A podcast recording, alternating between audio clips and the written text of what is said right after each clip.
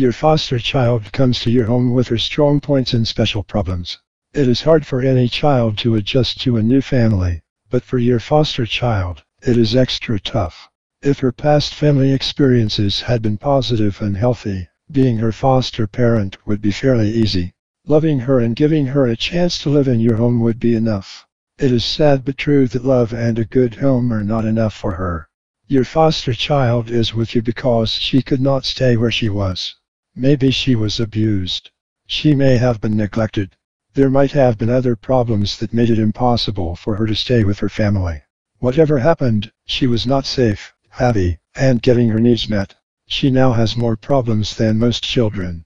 Learning about her special problems is your first step. You will love her, care about her, and encourage her. That's just the way you are. At your home, she also can count on help with her problems, whatever they are. She will get what she needs, whatever it takes. Children who are abused and neglected. Abuse and neglect cause lifelong problems. Being mistreated hurts children in ways you can see and in ways you cannot see. They suffer at the time and will have problems at later life stages. Although the harm done may not be easy to see, it is there. The child's physical health and development are the most visible problem areas. Sometimes the child's emotional, social, sexual, and mental problems are even worse. These activities will help you think about how abuse and neglect damage children. Activity one. Here are some things that make it more likely a child will be abused or neglected. For each, think about why it makes abuse and neglect more likely. For example, a child's being under three years old makes abuse more likely. Why? Why would a baby be more likely to be abused than a twelve-year-old?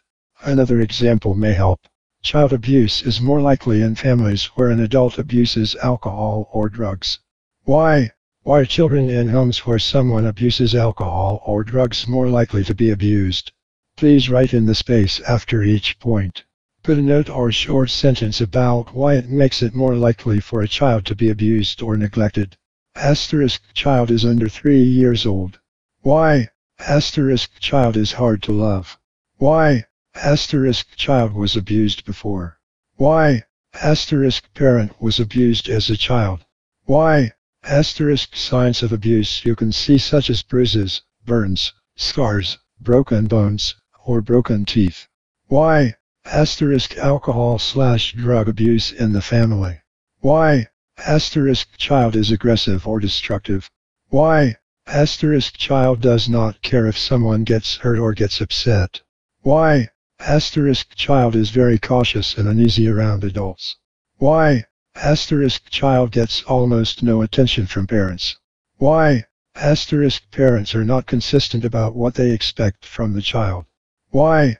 Asterisk child is very withdrawn or quite passive around people. Why? Asterisk child has a handicap or disability. Why?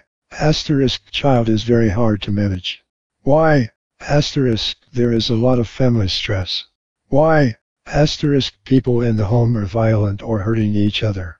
Why? Asterisk family is cut off from other people and does not have a support system or people who will help. Why? Activity two. In Activity one, you thought about things that make it more likely for a child to be abused. In this activity, think about those children who have already been abused or neglected.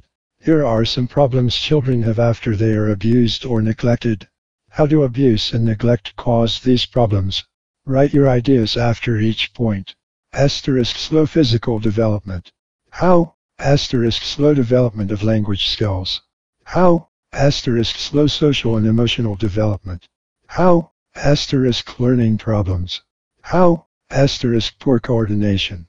How? Asterisk problems getting along with other children. How? A quick check. Here is how to check quickly to see if your foster child is having problems. The checklist helps you think about behavior and adjustment problems your foster child may have. Is your foster child having problems? Does the youngster seem to be getting along well, or do you see behavior or other problems that concern you? Trust your good judgment and experience. Think about your foster child and answer yes or no to these questions. It works as a quick check. The questions you answer no show you where the problems are. Circle Y or N. Is your foster child one. Yn in good health and not often ill. two. Yn usually energetic and interested in what is going on in his slash her world. three. Yn normally relaxed and comfortable with him slash herself. four. Yn self-confident in most situations. five. Yn eating regularly in normal amounts. six. Yn staying away from alcohol or other drugs. seven. Yn happy and in a good mood most of the time. eight. Yn well behaved most of the time. nine. Yn managing his slash her anger and temper responsibly. ten. Yn feeling successful most of the time. eleven. Yn responsible and dependable most of the time. twelve. Yn dealing well with most day-to-day stresses and pressures. thirteen. Yn making and keeping friends his slash her age. fourteen. Yn involved with friends who you know and approve of. fifteen. Yn going to school regularly. sixteen. Yn doing well in school. seventeen. Yn finishing homework and other assignments on time. eighteen. Yn cooperating with teachers and others at school. nineteen. Yn involved in school activities and projects. twenty. Yn talking with you and other adults about his slash her activities, friends, and problems. Now that you have answered the questions, how do you decide if your foster child has problems that need extra help? If you answered yes to each question, your foster child is doing fine. If not, the child's problems need extra attention. Talk first with the child to see what he or she thinks and feels about the problems. Also, talk about the problems with the youngster's caseworker, case manager, or doctor. Helping your foster child with stress. Stress is usually not much of a problem for children. At times, a little stress is good for them and keeps them sharp. Young people can normally think things through and figure them out for themselves. They can usually handle their feelings whether they are feeling good or not. They can do what they need to do. They have some stress but handle it fine. Children can have more stress than they can handle. Foster children almost always have too much stress. When they do, you see signs their stress is getting to them. Here are some typical signs. one. They are restless and have trouble calming down. Children can be restless and unable to calm down when they are just full of energy. They are only being very active. It is really hard to sit still, stand still, or be still. Their problem is not stress, it is having to be calm and quiet. School and the dinner table are good examples. The only stress is adults who expect them to quit fooling around. The children are just being children. The adults are the ones with the stress. This is the real problem. When restlessness and trouble coming down are because of stress, it does not feel good. The young person is having thoughts and feelings that are keeping him upset. He is confused and feels afraid, angry, and frustrated at the same time. He cannot manage these thoughts and feelings very well and is uptight and uneasy. If you see this sign in your foster child, here is what to do. Think about whether the child has a problem or you have a problem coping with his energy and normal behavior. If the problem is yours, tell him about your problem. I want to talk with you about slowing down and settling down a little, especially at dinner and when we are having quiet time in the evening. You are too rambunctious, and I find it hard to handle. If you think the child is restless and having trouble calming down because of stress, first give him a little more space. Be a little more patient and tolerant. Say, I can tell you have a lot on your mind. I will give you as much time and space as you need to work it out. If you want to talk, I'm here for you. If he does not get more relaxed in a few days, get a little more insistent. Say, whatever you are struggling with seems like a big problem for you. I cannot tell whether you are winning or the stress is winning. It's time to talk. Let me help. I know the two of us can handle any problem better than either of us by ourselves. Can we talk? If he refuses to talk, keep trying. Not right then, but from time to time and at least once a day. Don't get frustrated and uptight just because he will not talk to you. Helping a youngster with stress can be stressful. Be a good example of how to manage stress. two. They have trouble concentrating and paying attention. This sign of stress is a lot like restlessness and trouble calming down, but it is more of a problem for the youngster. Some children, about one in thirty, have a condition called attention deficit hyperactive disorder or A D H D. These young people have abnormal problems concentrating and paying attention. Although this probably is not your foster child's problem, make it your first idea. Why? If the child has A D H D, he can do nothing about it by himself.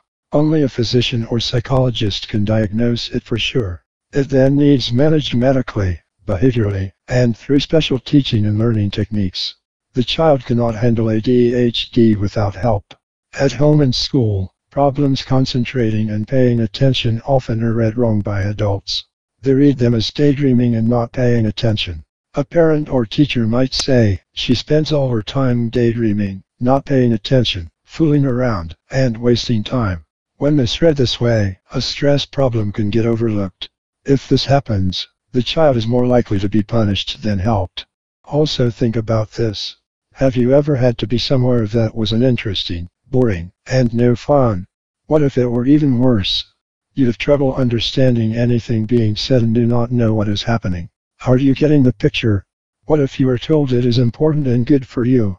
What if you are told you will understand how important it really is in ten or twenty or thirty years? What if you are told you will be in trouble if you don't pay attention and make the most of the opportunity? What will it take to get you to concentrate and pay attention? Children are in these kinds of situations often and do about as well or as badly as adults do. Before you take any action, think about how reasonable you are being when you expect the child to concentrate and pay attention. Most children who have trouble concentrating and paying attention because of stress are ignored. Even worse for them, they are treated as if they were misbehaving. What's more, teachers and parents think they were misbehaving on purpose. What can you do to help? Look for explanations. If your foster child often has trouble concentrating and paying attention, A D H D needs to be checked out. The problem may only come up at school or when the child has to listen carefully or read. If so, consider a learning problem. You may see the sign mostly when the youngster has no choice about where to be or what to do. If so, think about how hard it is to pretend to be interested or to act like you care when you don't. If the problem comes up and you had not noticed it before, or if it is getting worse, stress is the cause. Talk with your foster child. "I am concerned about you. It seems like you are having trouble concentrating and paying attention. I noticed this when you were working on your homework, just as an example. It seems like you have a lot on your mind. It's hard to concentrate when we are thinking about important stuff. It's a problem for me sometimes too. Can we talk about what is getting to you?" three. They have trouble going to sleep and wake up during the night. As with most problems, this sign is usually not very important unless it goes on for a while. Children usually go to sleep in about fifteen minutes to an hour. The average is around twenty minutes or so. Some youngsters go to sleep quickly and others take a little longer to settle down and fall asleep. It is only a problem if it takes a lot longer than is usual for your foster child. If this happens several nights in a row, or if the youngster cannot fall asleep for three or four hours some night, there might be a problem. Excitement, not feeling tired, and thinking about day-to-day kinds of things also can keep children awake as they can adults. Do not make too much of it. Still, be open to the possibility of too much stress. Waking up during the night once in a while is not a problem either. Everyone does this sometimes. Usually, it is from dreaming or from needing to go to the bathroom. Not going back to sleep fairly quickly is more of a problem. When the youngster often wakes up but cannot go back to sleep easily, stress is a problem. Consider this.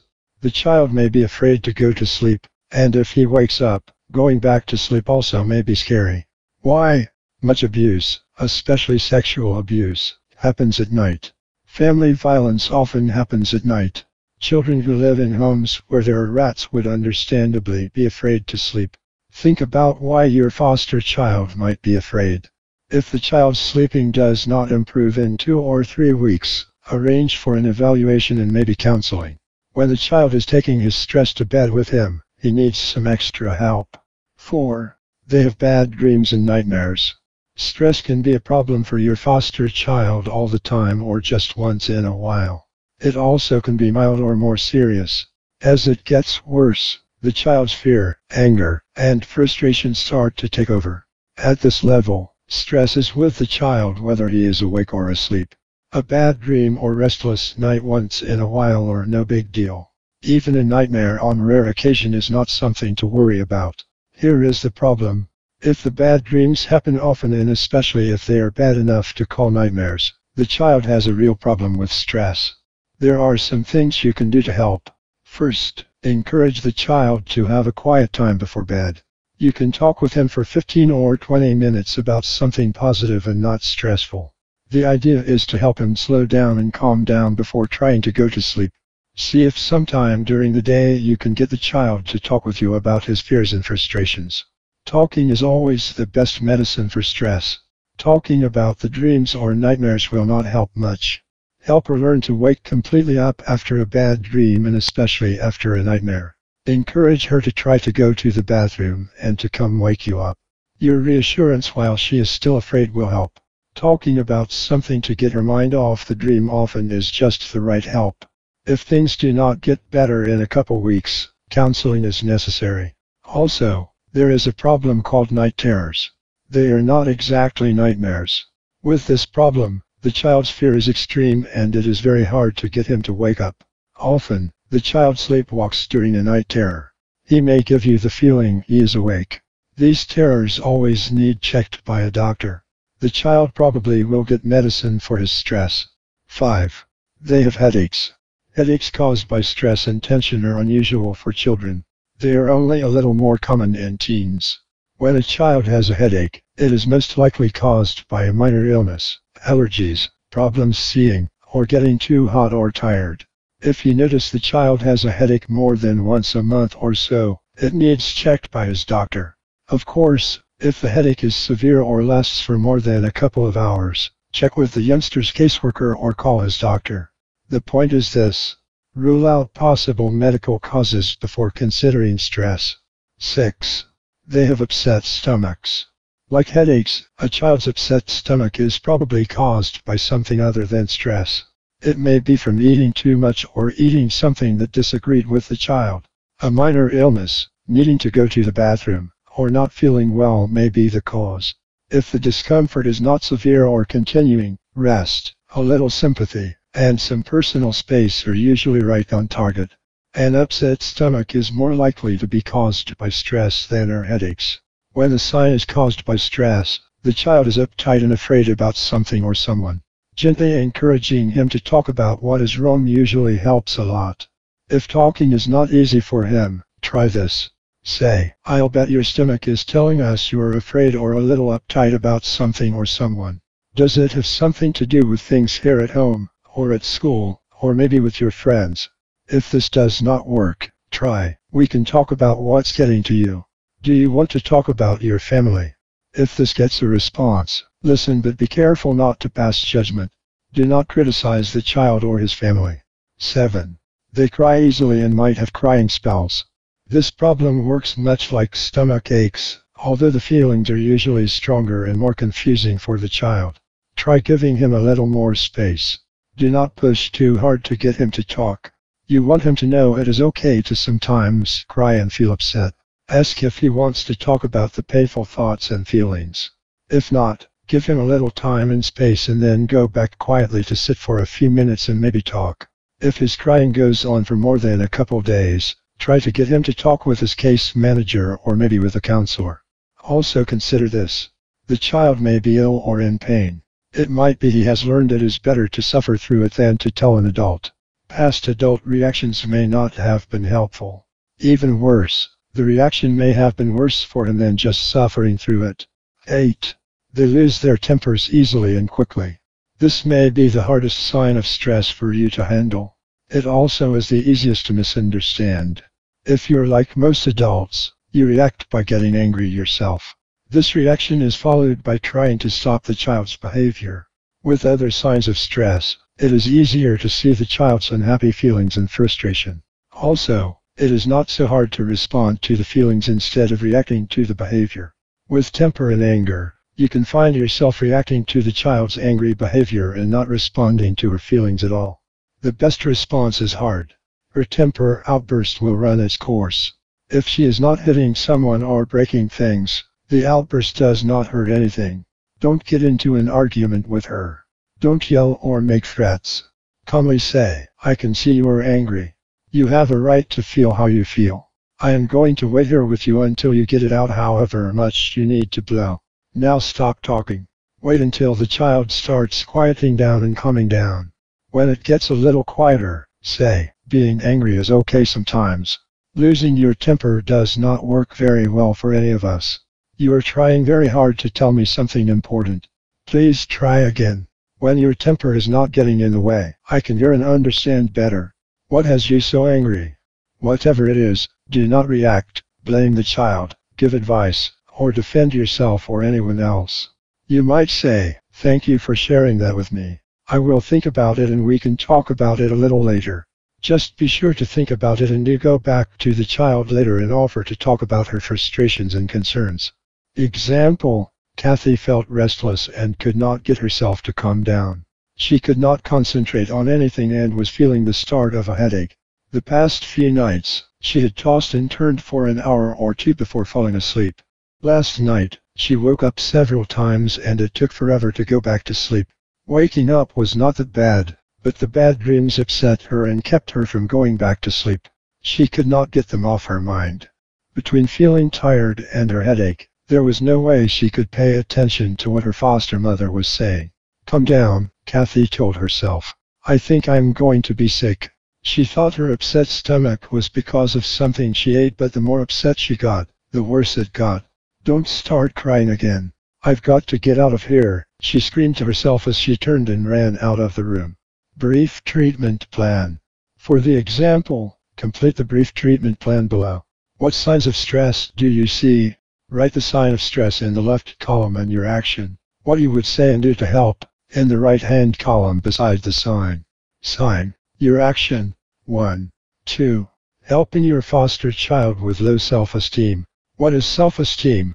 It is who children think they are. You can see it in how they treat themselves. It is there when they feel valued and important. It is missing when they feel unworthy or put themselves down. Self-esteem can be high or low. When children think they are important and valued, their self-esteem is high. When they feel good about themselves, are comfortable with who they are, and like themselves, their self-esteem is high. When they treat themselves with respect and avoid doing things that are not good for them, their self-esteem is high. What is low self-esteem? Children have bad thoughts about themselves. They do not think they are worthwhile people who will be successful. They do not feel good about who they are. This makes them sad and angry. They do not take care of themselves and they do things that are not good for them. Here is the important part. Children have good days and bad days. Sometimes their self-esteem is higher and sometimes lower. It depends on how things are going for them at the time. Low self-esteem is only a serious problem if your foster child gets extremely down on himself. More so if he is down on himself most of the time. Here is the main problem. Abuse and neglect are killers when it comes to self-esteem. Foster children have low self-esteem. It is as simple and as tragic as that. It may be harder to see in younger children but is hard to miss in older foster children. Keep this in mind as you think about these signs of low self-esteem. nine. They worry and fret about not doing things well enough and about failing. Foster parents often think about this sign as a problem with school and schoolwork. Children get nervous and upset about tests, homework, and sometimes about going to school. The problem is they think they will fail even when there is no reason for them to worry. They don't do their homework, will not participate in class, and do not risk failure. Sometimes a child with self-esteem problems will do her homework but not turn it in. The risk of teachers and parents getting upset is not as bad as failing. Self-esteem problems can get worse. The young person worries and frets about not looking good enough and may even think she looks weird. She may avoid her friends because she is afraid of being embarrassed. She may think she will fail socially, if she is not already a social failure. New people and activities are always a problem because she does not know what new ways there might be to embarrass herself or to fail. She figures almost anything or anyone may be a new chance for her to screw up. What is going on with your foster child? It is one of those things that is so obvious you can completely overlook it. Yes, it has to do with how the youngster thinks about and feels about herself. Here is her real problem. It has to do with how she thinks others feel about her. The problem is how she thinks they will react to her. She believes she will not be accepted. Children with low self-esteem think people do not like them. They do not think they will ever be accepted. Is a child with low self-esteem worrying and fretting about not doing well and about failing? Yes, but more to the point, she worries more about ridicule, rejection, and angry reactions. If this were not bad enough, she knows it would be still worse to just be ignored. A couple things will help. Problems with low self-esteem are very stressful for children. For example, worrying and fretting once in a while about failing is not that big a deal. All children do this sometimes. The problem for foster children is that they often feel like this. Their stress is severe. When you see the sign a lot in your foster child, look for signs of stress. Handle them as discussed in the last section. When the child is working on something or thinking about doing something, don't say things like, "Don't worry. You'll do fine.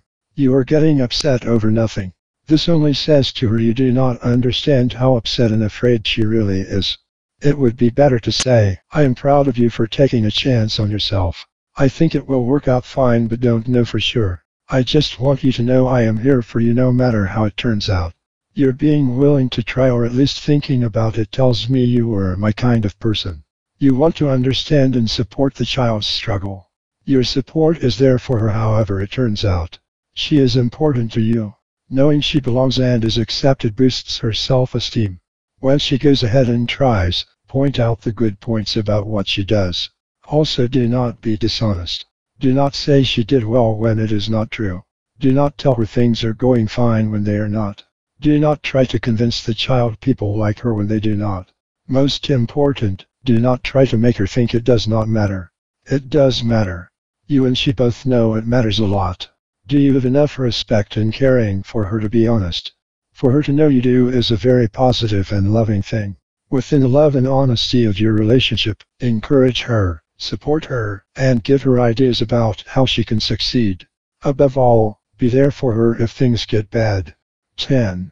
They do not start anything because they are afraid it will turn out badly anyway. Worrying and fretting is where low self-esteem starts. Just shutting down is where it leads. This is the first hurdle to get over. Children whose self-esteem is so low they will not even try are misunderstood and often dealt with in harsh and destructive ways. People see them as bullheaded, oppositional, and defiant. Their self-esteem problem looks like a behavior problem. Parents and teachers get frustrated, angry, and down on the child. It is a vicious circle. The child does not try to do things because she believes she will fail anyway. She thinks she will get bad reactions from people no matter how she does. Adults see her behavior as willful and defiant. They get upset and angry with her. This is what she thought they were going to do. It makes no difference. Bad reactions and rejection come anyway. From the child's point of view, she is someone who others react badly to. She does not have to do anything to get the bad reactions. As the saying goes, damned if you do and damned if you don't, so why bother? What can you do to help? You can understand the behavior for what it is. The child does not start projects or try new things. He makes no effort to participate. He always has excuses such as, "I forgot." Managing this behavior is tough. Here is a suggestion. Your first goal is to get him to start or at least try. It is not to get him to finish or do well. Any effort he makes is a very big step in the right direction. Trying one problem, at least going to the activity, or making a little effort to do what you expect is progress. Do not get angry. Do not threaten. Do not plead. Offer him something he wants if he will just start and at least try. This might be a small privilege, a special treat, time doing something fun with you, or anything else he values. Is this a bribe? Sure, why not? It is better for both of you than getting frustrated and upset with him. The bribe will not always be there for the expected behavior, or will it? Sure it will.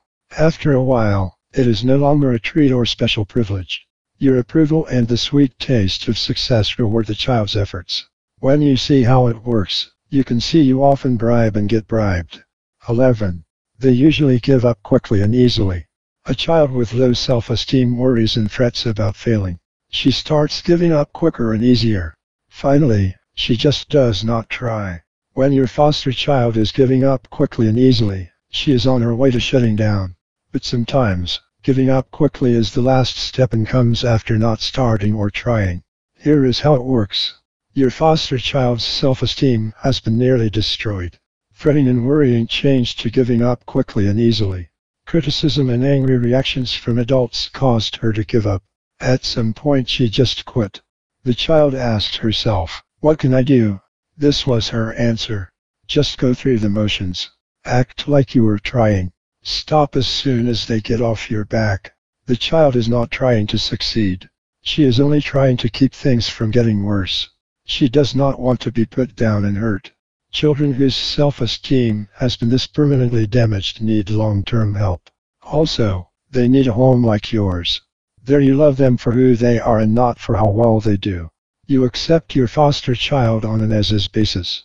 You respond positively anytime she makes an effort of any kind to please. twelve. They do not feel good about their physical and sexual development. You have seen how low self-esteem starts with worrying and fretting about failing. It grows into giving up quickly. This leads to shutting down and not trying. If adult reactions are too harsh, the child goes through the motions for fear of even harsher consequences. He simply plays the game. This is a very sad way for him to think and feel about success, achievement, and participation. But low self-esteem can get still worse for him. He feels incompetent. It is no surprise also to learn he has a low physical/sexual self-image. Most children have some uncertainty about themselves physically and sexually. Children with self-esteem problems have these thoughts all the time and feel them strongly. They think they cannot succeed. They think they cannot achieve. They also think they are not made right or well enough. Here is the point. This poor self-image has nothing to do with how the young person really looks or is developing. The child believes it no matter what the facts are or what you tell him. Here is how you can help. Don't try to convince him his thoughts and feelings are wrong. It will only strengthen his belief you do not understand. Say, "I feel badly you think about yourself in such bad ways. You are a normal person and are fine physically and sexually. I know you doubt that even though it is true. I want to hear what you think and feel about it, but I am not going to argue. You have a right to your feelings. Can you tell me how it feels to you?" Now use the skills you learned to help the child with stress. This leads to higher self-esteem. thirteen. They do not like themselves and put themselves down. This sign makes the child's physical and sexual doubt easier to understand. It also makes it easier to see the real issue. Children believe they are who parents and other adults have told them they are. The messages may have come directly from parents. They may have come from teachers or peers. Wherever they came from, it was a world that did not support or value the child. It is as if she steps back and watches herself. She hears people saying to her, "You are not someone I like. You are not my kind of person. There are a lot of things I do not like about you. I am here to point them out to you, every chance I get." She learned to watch herself by having to live through what others said to her and about her to others. She painfully saw how they saw her and how they treated her. There is no way you can directly help with this kind of self-hatred. Saying, "I like you," is worth saying but does not help much. Mostly, it makes the child think you are as dumb as she feels. You are just someone else who lies to her. Instead, the child needs a friend who cares. She needs the relationship to last a long time. The relationship is the message. It says, "You are someone worth my hanging in there with for a very long time." In the short term you can help some. Remember each time she puts herself down. Listen for a couple of weeks. Make note of the bad things she says about herself. Find a quiet time to talk about your list. Say, "For the last two weeks, I have made a note every time you put yourself down. Here is the list of things you have said about yourself." Read the list to her. Wait for a minute to see if she says anything. Next, say, "I do not see you like that. These things do not seem like you to me. I would like to get you to help me understand. If we can, I will read these to you one at a time. I would like for you to tell me why you think these things are true about you.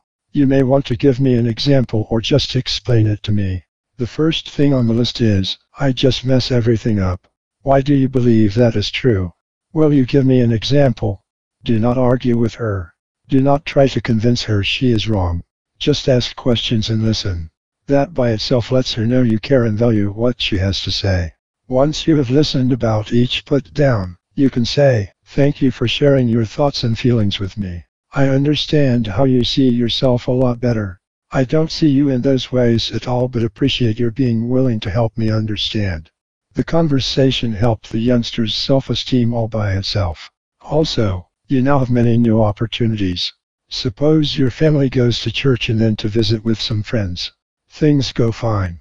Later that night, you talk with the child. You say, "Remember when you said you mess everything up? Well, today is an example of why I don't agree. Today was a very good day. Everything went fine. It was good to have you with us.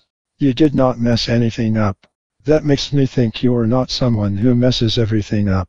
I just want you to know why I think what I think." The child likely will not say anything.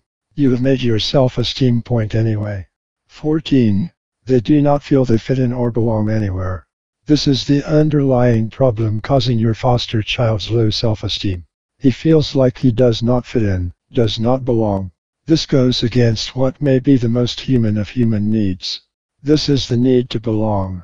Children are who others tell them they are. Youngsters with very low self-esteem have heard their world telling them they do not belong anywhere. For what are usually very complex reasons, foster children are orphans of the system. More for some and less for others, they don't belong anywhere. When push comes to shove, they get shoved out. They think they don't fit in, don't belong. As sad as it is, they are mostly right. This makes helping them with their self-esteem problems doubly tough. You need to help with their ideas about themselves that are not true. You also need to help with the ones that are true. The child says, "I don't belong anywhere. No one wants me." What do you say? Do not say, "That is not true. You belong here and we want you." It may be true today, but likely not next year or ten years from now. Better would be, "I can see how you would feel the way. I think if I had lived your life, I might feel the same way." It will not always be that way. When you are older, you can have your own family. That does not help you much right now. "I feel badly for you, but I'm not going to tell you how to feel or what to think. I am here for you today and hope it helps at least a little." You value and respect the youngster enough today to deal with the truth. fifteen. They do not feel loved by anyone. This sign is one step down the self-esteem ladder from not fitting in and not belonging. It is almost all the way to the bottom. When you are thinking about your foster child's problems, there are a couple points to consider. Most children and most adults for that matter sometimes feel unloved and unappreciated. Many feel a little like this much of the time. The feelings may be about low self-esteem. They are more likely because of unusual circumstances. When feeling unloved is a sign of damaged self-esteem, it is much more constant, much more severe, and very painful. Your foster child says, "No one loves me. No one cares." You are tempted to say, "I love you. I care." The problem is this: love and caring are more than feelings and nice words. They are commitment, responsibility, and a willingness to hang in there for days, months, and years. The kind of love the child wants and needs is a forever kind of thing. It is unconditional and permanent. It would be better for you to say this: "Not feeling loved is a hard feeling to handle. I can tell it feels awful and hurts a lot. I think it would make me feel angry and afraid and other stuff at the same time. Not thinking anyone cares would feel lonely to me. How does it feel to you?" At least the child now knows you care enough to care about how she feels. That is a start. I love yous are cheap. But when you're gentle and honest, the child learns that he matters enough to not be lied to. This is a small bit of self-esteem that will last him a lifetime. At least there was one day at your home when someone respected him enough to deal with him honestly. sixteen. They do not feel like someone anyone can love. This is the bottom of the self-esteem ladder. The child has totally devalued herself. She sees herself as a zero. She has given up. Think about how it went. It went from worrying and fretting to giving up easily. It went from not trying to self-hatred. The child now is at the end of the line. From her point of view, they were right after all. She has no value. She is not someone anyone loves. Why? because she is just not lovable. People may say they care. They may even pretend to love her. It is not possible for anyone to love her. She is not someone anyone should love. When self-esteem has been this permanently destroyed, the child has a lifelong handicap. It is something from which she can never fully recover. What can you do? Each gentle touch makes life slightly less bad for her. Each quiet moment gives her a small taste of belonging. Each time you listen says she matters a little. Each time you are sensitive and patient, she is a little less handicapped. But still the damage happened and will be there for a very long time. Example: what am I doing here? I should have just stayed home. I don't belong here. I don't fit in. I don't fit in anywhere. Richard's thoughts were rushing as he stood by himself watching the party. He wanted to join a cluster of young people talking in the kitchen but was afraid. Even if they let me join in, I will mess up. I will just say something dumb or do something stupid and they will laugh at me. That would be worse than just standing here by myself. He had told himself he would do better this time.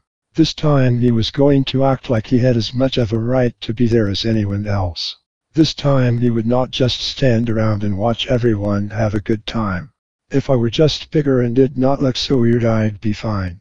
I'd have friends and fit in. Later that night, Richard was sitting alone in his room at his foster home. He had left the party after a half hour or so, and no one even noticed. Why doesn't anyone want me around? Even my family doesn't want me. What family? That's a good joke, my so-called family. What's wrong with me? He sat in an unfamiliar chair, staring off into space, feeling awful more than thinking about anything special. I should have known better. I should have known it would turn out like that. It always does. I was stupid like usual. He felt the tears as he turned off the light and got into bed. It's always going to be this way. No one will ever care. Why should they? I don't care either. Brief treatment plan. For the example, finish this brief treatment plan. Put the signs you think are important in the left column. Write your action, what you would say and do to help, in the right-hand column beside the sign. Sign. Your action. one. two. Helping your foster child with learning and school problems. Learning is not simple. There are three important areas you need to think about. First, your foster child's abilities are where learning starts. Some children learn easier than others. However easily your foster child learns, he learns some things more easily than other things. Some assignments and subjects are easier and others are harder. Even if he is a very good learner, learning is hard work at times. Next, his attitude is important. Does he want to learn? Is he willing to do what he needs to do to get the job done? It comes down to this. Does he think he is important enough to work at it? Is his future important enough to him to bother learning? Learning takes self-discipline and hard work. It also takes an attitude that says, I am important enough to do what I have to do. Third, your foster child needs learning skills. Some of these skills help him pay attention and study. Some help him listen and try to understand. Others help him cooperate. Still others help him follow the rules. He also learns about what adults expect and about the rights of others. If your foster child has problems learning, look at his abilities, attitudes, and behavior. How do you think foster children fare with school and learning? Some do better than others. Still, they have more than their share of learning problems. Understanding this will help you as you think about your foster child. Here are some signs of learning and school problems. They will help you develop a learning plan for your foster child. seventeen. They often have trouble making choices and decisions. How many choices and decisions does your foster child make in a day? When you stop to think about it, there are a lot.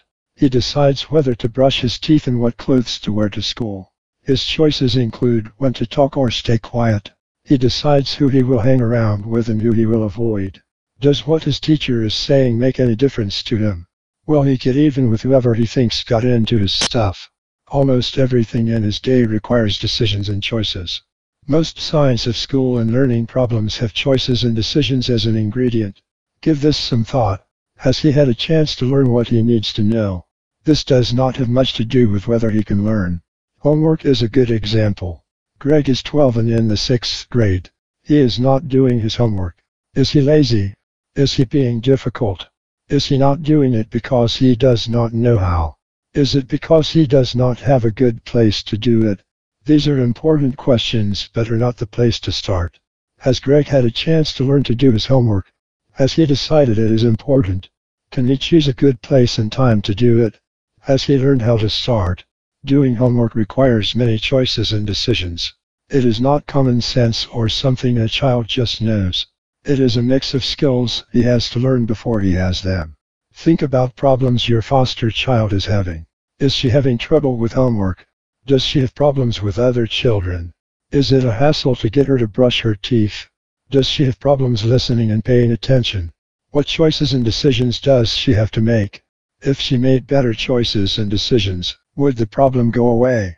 If so, this sign needs your attention. Especially for foster children, making good choices and decisions may be very hard. Their lives have not taught them much about making decisions. It is not easy for them to learn, make mistakes, and learn from their mistakes. The point is this. First, help the child learn what to do and how to do it. It is not fair to insist he do it until he knows how. Children do what they know how to do.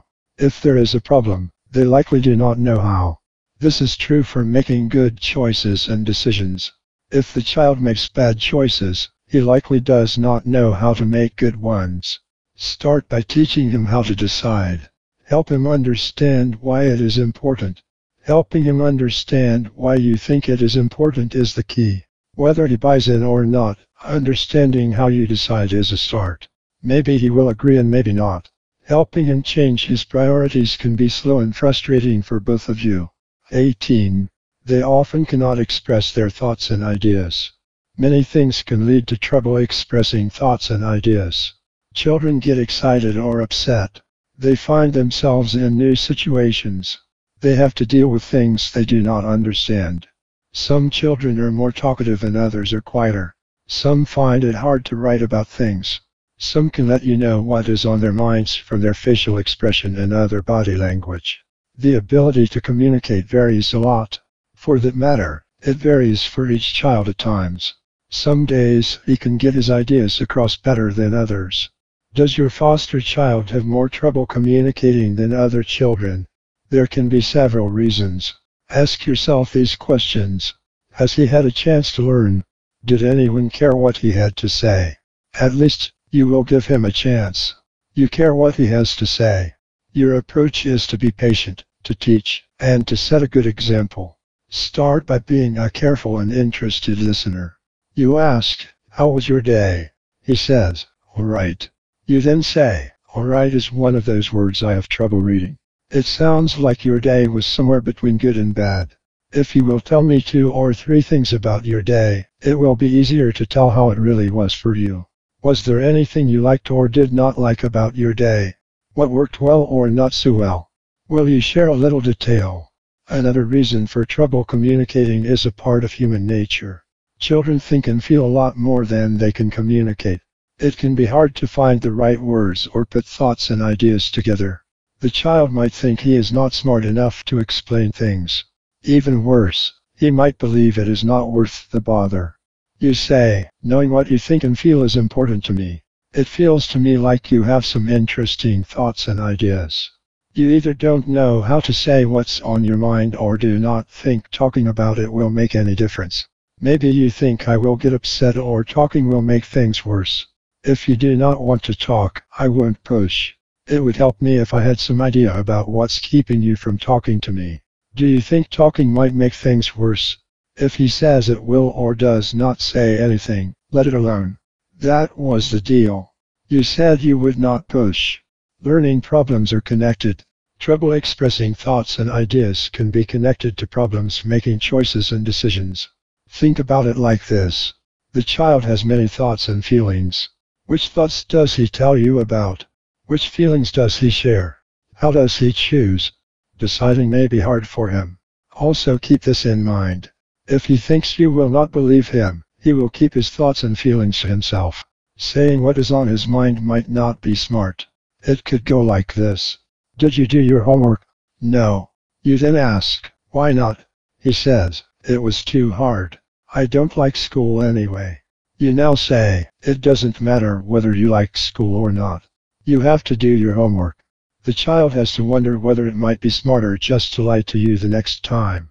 For what it is worth, he really did say the homework was too hard. This usually means he does not know how to do it. Not knowing how was a reasonable explanation. Also, it was the truth. He cannot do something he does not know how to do. nineteen. They cannot do many things others their age can do. This is a complicated sign. The main question is why the child cannot do things when others the same age can. Ask yourself and the child whether he had a chance to learn. Was his chance as good as other children got? For example, just because he has been to school does not mean his chance was as good as theirs. Most children have parents who help and encourage them. Also, children do not all get equal treatment at school. Children who are clean, well-dressed, friendly, smart, and like school get a better shake than those who do not fit the mold. Foster children seldom fit the mold. If your foster child cannot do things most children can do, several steps are in order. First, do not jump to conclusions. The explanation is more complicated than you may think. Anna cannot play games as well as most children. Here are some possible reasons. She does not know how. She does not enjoy playing games. She does not like the other children. She is ill. She does not understand the rules. She has a physical problem that keeps her from doing as well as the other children. She is afraid. Start to help by seeing if she will play with you. Now watch closely.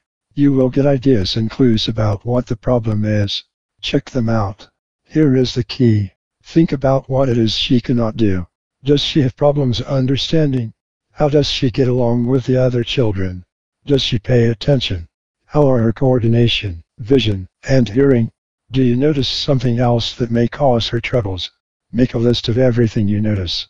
Make a note about any time or situation when a problem on your list is getting in her way.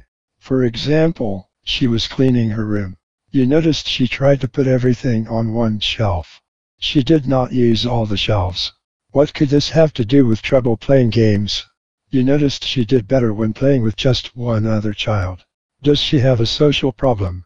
You also noticed she lost track of what was happening as she played. Does she have a problem understanding what is happening? You noticed she had trouble taking turns. She wanted to keep all the toys for herself. Does she have problems cooperating? Now think about her putting all the stuff on one shelf. Why only use one shelf? Maybe it has something to do with organizing things. Maybe she has trouble figuring out how to use space. She may have trouble keeping track of things. She has trouble organizing things. She does not understand and use space very well. Keeping track of things also is a problem. All these skills are used when playing. It now makes sense she might have problems playing games. It may not be a social problem at all. It may be a complicated learning problem that needs checked out. twenty. They often do not understand assignments and what people expect. The most likely reason for this is easy to miss.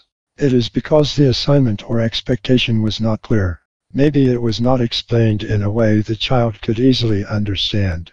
This is usually the trouble if the problem comes up mostly with one teacher or with another adult. If the problem often comes up with several people, something else is going on. There are several possibilities. Put vision and hearing problems at the top of your list. Even if the teacher tells the child about the assignment, vision problems still need checked. Gestures, facial expressions, and other visual clues are important parts of listening and understanding. Even if the assignment was in writing, hearing is important. The teacher probably said something when giving the assignment. Other children may have made comments that could serve as clues. Anytime a child has learning problems of any kind, have his hearing and vision tested. Note that whispering and talking quietly do not adequately test a child's hearing. It is the same idea as simply looking at objects or pictures does not adequately test his vision. Maybe he did not understand because he was not paying attention. This could be because he did not think the assignment was interesting or important. Maybe he figured he would screw it up anyway. Children with low self-esteem often think there is little point in trying. Two other possibilities need some thought. He might have special problems paying attention. For example, He might have attention deficit hyperactive disorder, A D H D. This condition was discussed before. Be sure the child is seen by a psychologist to check this out. The child will be tested for other problems at the same time. The other possibility is harder to check.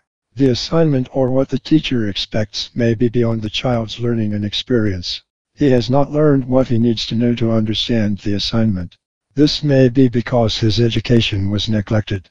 He may have serious mental or emotional problems. He just may not have the needed ability. Not understanding is complicated. Keep an open mind. You need to check out all the possibilities. Keep encouraging and supporting him while you check them out. The key is not to do anything he may read as blaming him. It is not his fault he does not understand. There is more to it than his being difficult and not cooperating. twenty-one. They often do not understand what they read. This sign is an example of the last sign.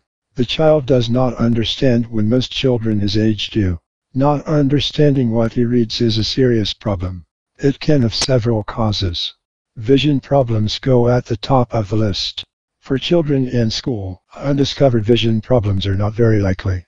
Illness, difficulty concentrating and paying attention, not liking what is available to read, and finding the effort required a bit much also are possibilities. Here is the key idea. Not understanding what he reads has little to nothing to do with not trying, being lazy, or a bad attitude.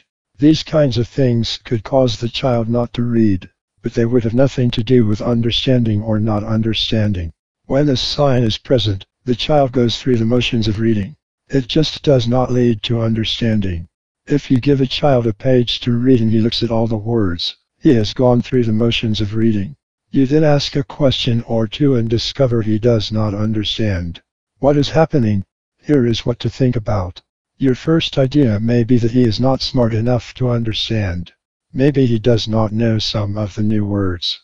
He may not know anything about the ideas or subject area. Any of these problems could cause him to have trouble understanding.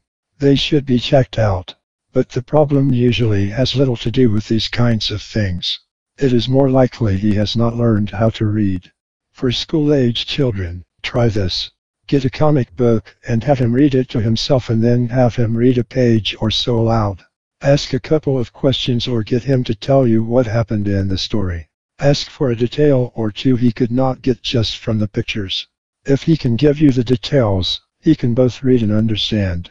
The question only is what his reading grade level is. A psychologist or counselor at school can help with this. The goal then is to help him raise his reading level. If he is at least nine or ten years old and has trouble reading the comic book or cannot tell you what happened, he likely has a reading disability. It is possible he has never gotten reading instruction, has never been to school, and always lived with adults who cannot read. If this were true, you would know and could take it into consideration.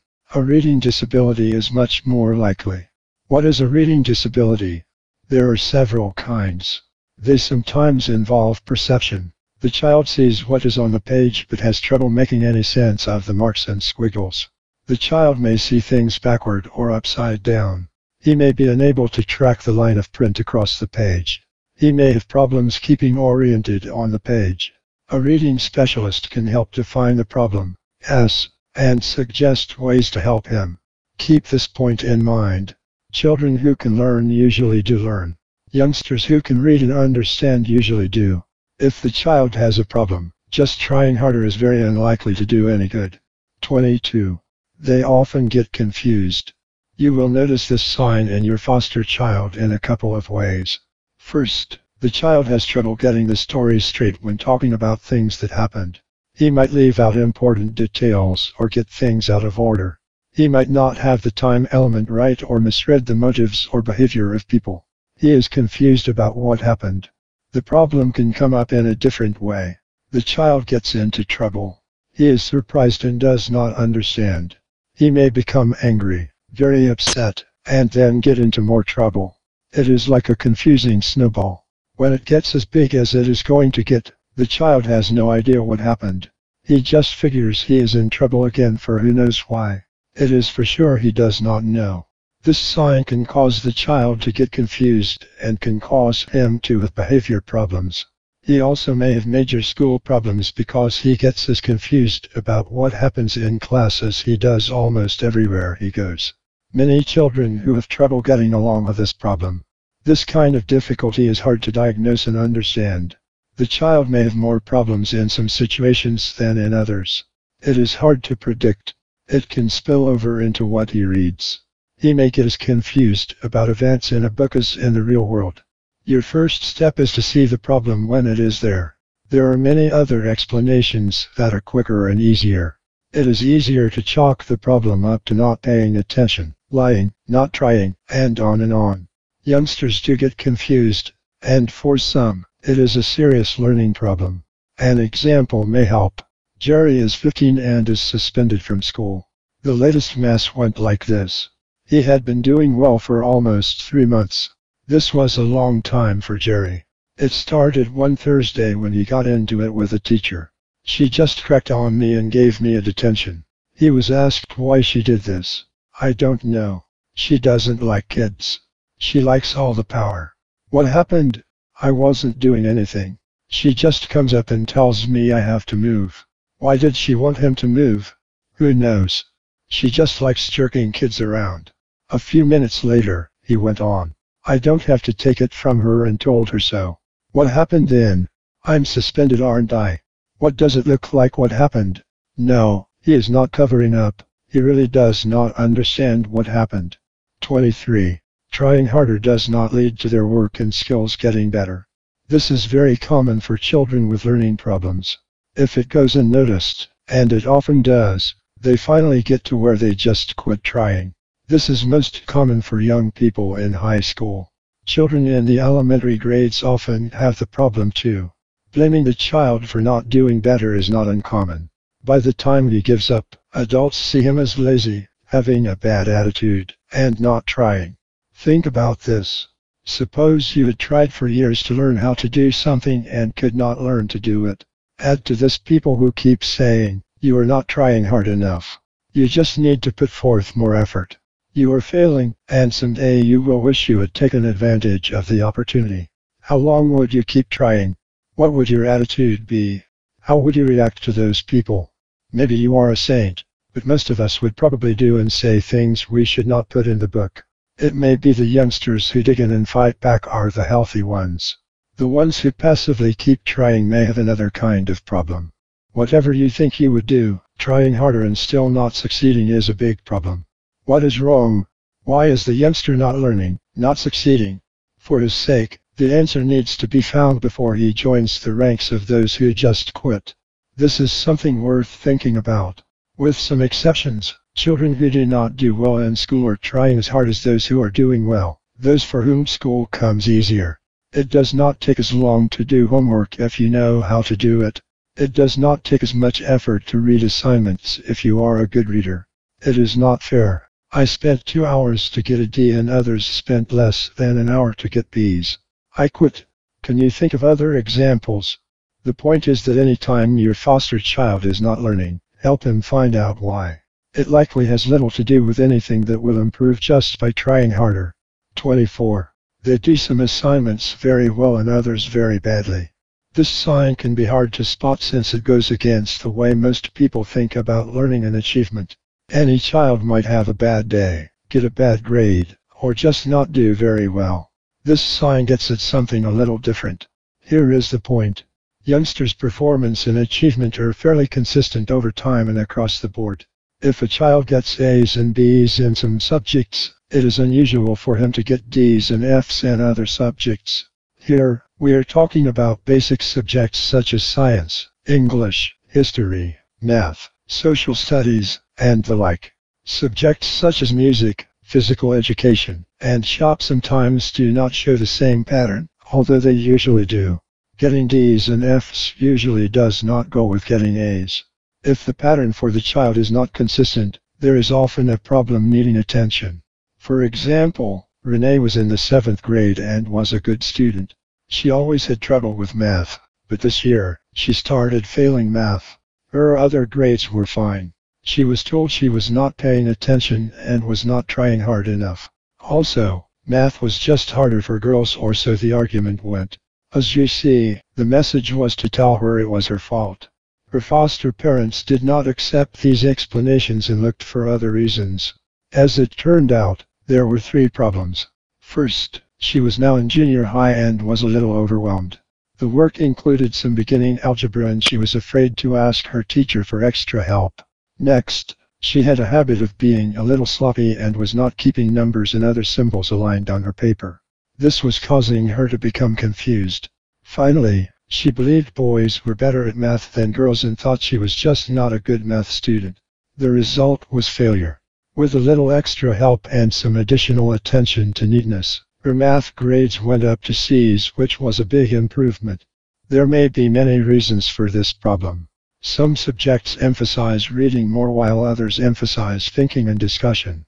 Some are more visual and others are more mental. Some add to knowledge and skills the child already has while others add new ideas and require new skills.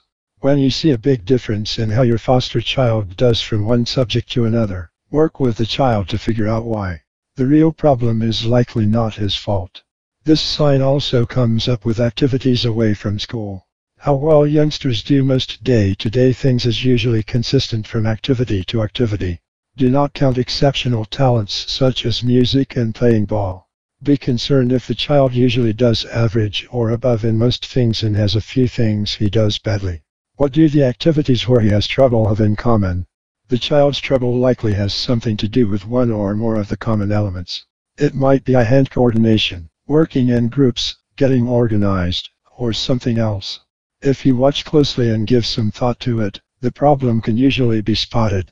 This gives you a chance to give the child some extra help. It also gives you a chance to point him toward activities where the problem does not get in the way so much. You want him to spend most of his time doing what he does well. He needs success as much as he needs to improve his skills. twenty-five. They often forget what to do or what people expect. Real memory problems are uncommon. Forgetting or not remembering to remember is very common. If it only happens once in a while and seldom involves important things, it is no big deal. It is a problem if forgetting is a regular reason for not doing things. It does get to a point when "I forgot" is not just one of those things. It is tempting to accuse the child of lying or not paying attention. Either may be true. If so, they are themselves problems needing your attention. More likely are several other explanations. First, the child did not see the assignment or expectation as important enough to remember. He thought it did not matter that much. Dealing with this is not complicated. It also is a good place to start when you first notice the sign. Talk with your foster child about how important you think the assignment or expectation is. Stress with him how important you think it is for him to treat it as important. This often helps a lot all by itself. Also be sure you are not using "I forgot" with him or others in the family over things they thought you were going to do. Remembering is a part of caring, respecting each other, and living in a family. For example, in our family, we remember to do our work. It is important. Your work is going to school and doing your schoolwork. We expect you to do your work too. The next step is to be sure she understands what you expect. When you ask her to do something, have her repeat your request and briefly tell you how she will go about doing whatever it was. Take five minutes for her to explain her homework assignments and describe how she will do them. She might tell you, "I will start on page one hundred forty-four and read to the end of page one hundred forty-seven. Also I will work the nine problems on page two hundred one. The point is to be sure she knows what to do before you expect her to remember. The next step, if the first ones do not work, is to set some clear consequences for not remembering. You might say, "You forget to do your homework a lot. I also know you often forget to clean your room. You say they are important but you do not act like they are. I want to make them a little more important. Here is how I am going to do it. We will work on organizing and scheduling things. You and I are then going to figure out what will happen each time you forget to do your homework or clean your room." There need to be consequences. What should they be? If we cannot decide together, I will decide for us. What do you think? Positive consequences for remembering are a good idea if you can come up with them. If you use a negative consequence, be careful. It needs to be mild. The point is to help the child remember and not to punish her for forgetting. It also needs to be something you can do daily if necessary and something you will remember. Your forgetting would itself be a problem. For example, saying she cannot be on the ball team is not good since it is too big. Also, it would punish her more than simply remind her. Here is the key. Keeping her off the ball team is not something you can do or not do depending on whether she remembers. She cannot be on the team only on the days she remembers. Once you have taken her off the team, you have played your only card. You need a little card to play each time she forgets.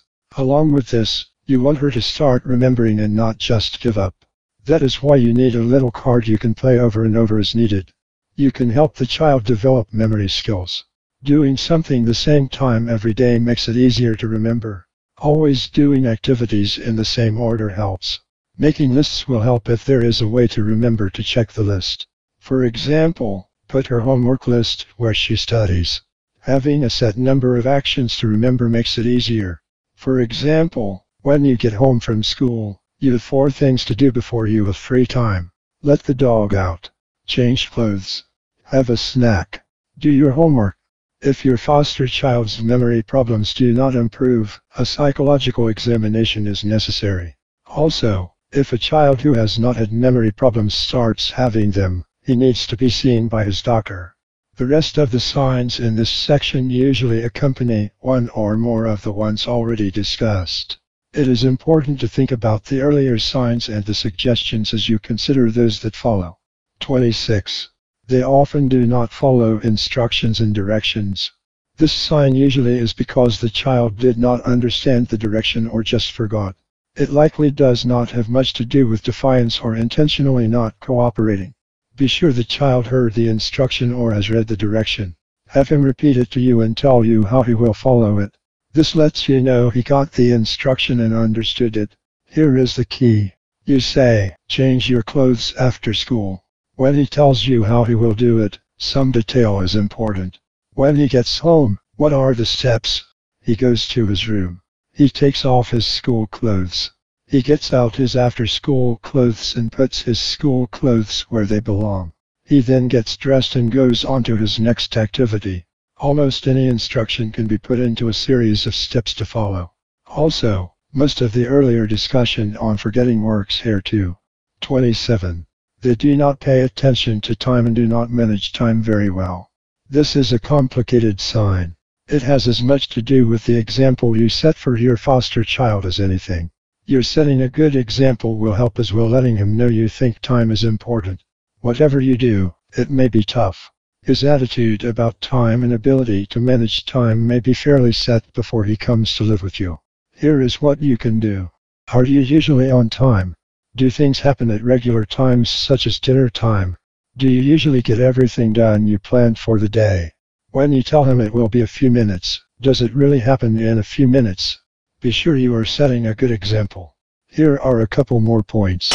Doing schoolwork has a lot to do with time management. He needs to get to school on time and get to class on time after he gets to school. He needs to do schoolwork in the time he is given to do it and then turn it in on time. He needs to figure out how long work will take and pace himself so he gets it done. His problems usually are because of several things. Not seeing how long things will take is the most common. Getting better at this requires thinking about it, making estimates and seeing how they work out, and remembering how long it took the last time. Another common problem is not keeping at it, putting off starting, getting distracted, daydreaming, quitting before finishing, and other bad habits get in the way.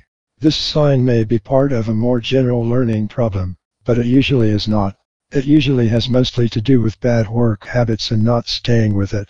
Children who have trouble with time often spend more time fussing and getting ready to do something than it takes to do it.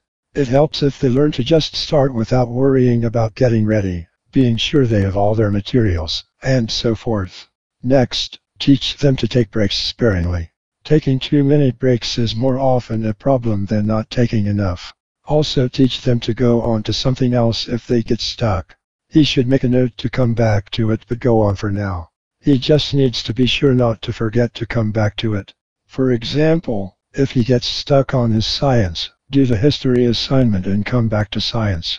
Even if he still gets stuck, at least he has his history finished. Another common reason is not knowing where to start. Teach him to start somewhere. If it turns out to be the wrong place, he can start again or at least know where to start the next time. twenty-eight. They get bad grades. A bad grade once in a while is no big deal. Even the reason for it is not very important if it only happens once in a while. Here is the important point. This applies to things like a single day's homework, a specific test, or individual assignments in class. It does not apply to grade cards or to whole subjects. They represent many grades over time. If your foster child gets a D or F on his grade card or always gets bad grades in a specific subject, he has a problem. Also think about this. What is a bad grade? It is not unusual to hear someone say, he could get A's if he wanted to. Here is the fact. Youngsters who can get A's by making a reasonable effort get A's. It is as simple as that. If he does not get A's, either he really cannot or it would take a superhuman effort. Some extra effort is good. If it goes too far, the good grade comes at the expense of other activities and at a very high cost in stress and pressure. The A is not worth it. Perfection can be given far too much importance. Keep this in mind. C's are average in most schools. Average children get mostly C's. If he is getting mostly C's or a C among the B's, let him know you think he is doing fine. A little pep talk to get him to hang in there and give it his best is okay. Any more pressure than this is a bad idea. It can actually make things worse. Bad grades are D's and F's. If the child is getting bad grades in one or two subjects or in most subjects, there is a serious problem. First, suspect a reading problem. There usually is one. Next, consider the full range of possible learning problems. Keep looking until an answer is found. When you see this sign, it is unlikely it is the youngster's fault or that he can do anything about it by himself.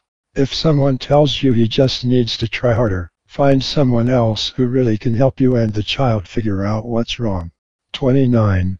They do not ask for help or let others help. This sign may be more likely seen with foster children than with most youngsters. Why?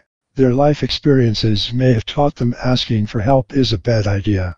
They may not have gotten any help.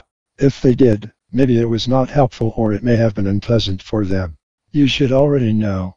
You would have known this if you had listened and paid attention. I am tired of your bothering me. Also, the youngster may see asking for help as a sign of weakness or failure. This is not unusual for children whose self-esteem is low. Too much help also can be a problem. Will you show me how to work this problem? This is a good time to get into the ideas and concepts associated with math. Let's start back a few pages to see if you have everything up to this point. When adults try to help, especially with schoolwork, they often try to give more help and take much more time than the child had in mind. He may want some help but may not want to spend an hour and sit through a lecture to get it. For some children, the problem is not knowing how and when to ask for help. If they ask, they don't know how to accept and use the help they get. Here are some tips that often work. Let him know you are interested.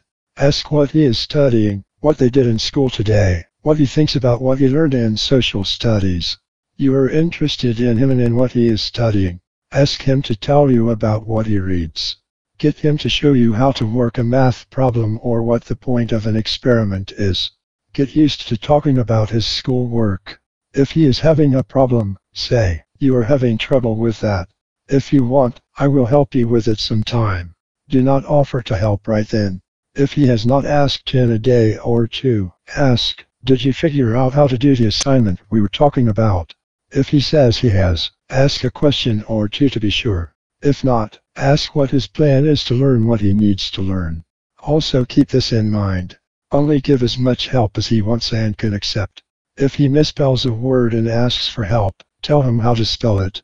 Dictionary lessons can come later. He asks how to work a math problem. Simply work the problem while he watches.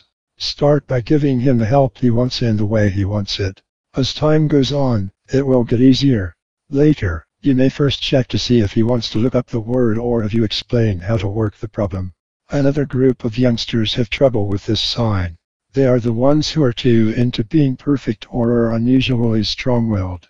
As you work with these children, the problem usually is their negative or angry reactions. Push just a little, but a fight is not good. Say, your reaction to my trying to help is a problem. I am going to try to help anyway. If you want to react so badly, go for it. Learning to accept a little help is about as important for you as what you need help with. Just remember, your success will come through trying to help and then trying again. Helping your foster child is a slow process and not a reason to go to war. thirty. They have trouble accepting or dealing with criticism. Children who are hyperactive or suffer from attention deficit hyperactive disorder, A D H D, have a lot of trouble handling criticism. They tend to be emotionally high-strung and overreact to things. They also are more likely to receive criticism and negative feedback from adults. All this adds to their frustration and stress to make it harder for them to handle criticism. They may experience criticism much like everyone else. They just do not hide their feelings as well. Children who need to be too perfect also have trouble with criticism. For them, even a small comment or suggestion may be hard to handle. They see it as an attack on them personally. If their work is not perfect, they see it as totally wrong. You might see one of these children destroy all the work he has done on a project if someone finds fault or suggests a way of improving it. It is perfect or it is junk. This would be the extreme, but degrees of the problem are not uncommon. Foster children often have special problems with criticism. It may remind them of when they were abused or other bad things that happened to them. The child may think your criticism will be followed by violence or something else bad. For him, criticism may be something to fear. Here is the point. If a child can handle criticism, he can manage almost any problem, including most learning problems. He accepts and follows tips and suggestions. If he cannot, helping him is tough, no matter what his problem is. Talk with him about the problem. Try to see how criticism feels to him. See what he thinks and feels when someone criticizes. Until you and he get past the problem, it will be hard to help, hard to deal with anything. This is the bind. Talking with him about the problem is a self-criticism. You are criticizing how he handles criticism. This might work. You have me in a real bind. I have experience and know some good stuff. I learned most of it by doing things wrong and making mistakes. Here is my problem. Sometimes I see you learning the way I did. I see you are doing something wrong or in a way that doesn't work very well. I think it would be easier for you if I told you what I learned, but when I do, you get upset or bent out of shape. That makes me feel like, why bother? Should I say something or just let you learn the hard way? thirty-one. They always have excuses for not doing well. This point is easy to miss. When children always have excuses for not doing well, the excuses are usually exactly what are causing the problem. They are usually right. They say they did not know what to do or did not understand. They say they forgot to do their work or say they thought they had done it right. They say they did not hear, and on and on. After a while, their excuses wear thin. It is easy for adults to get frustrated and just react. A better reaction is to take the youngster at his word. It is probably the truth. Listen to his excuse. Say, I believe you. What you told me is exactly what happened.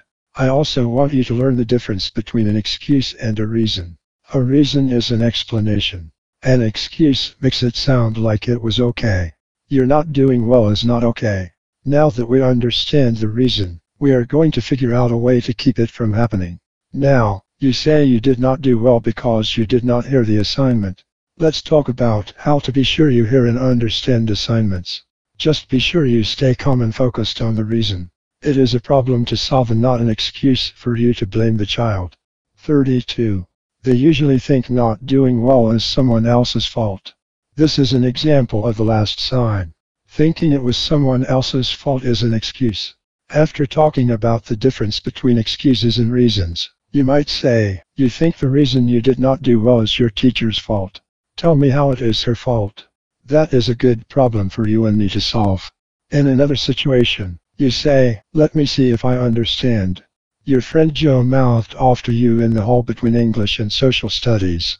This got you in a bad mood. Also, some kid was in your seat when you went into the room. This got you even more upset. You were telling him to get out of your seat when Mister Miller came in. He got on your back, and that was too much. You said some things and he said some things and you ended up in the office. It went downhill from there and you are now on suspension. Do I have it right? The youngster says, you have it right. It was Joe's fault. You then say, whose fault it was does not make much difference right now. The people at school think it was your fault.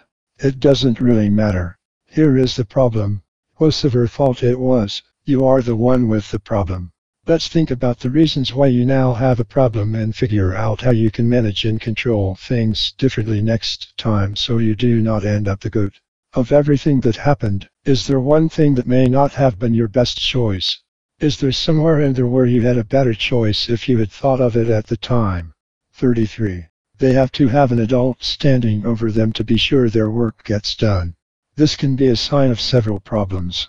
The most likely is that the child has gotten used to only doing his work if an adult is standing over him.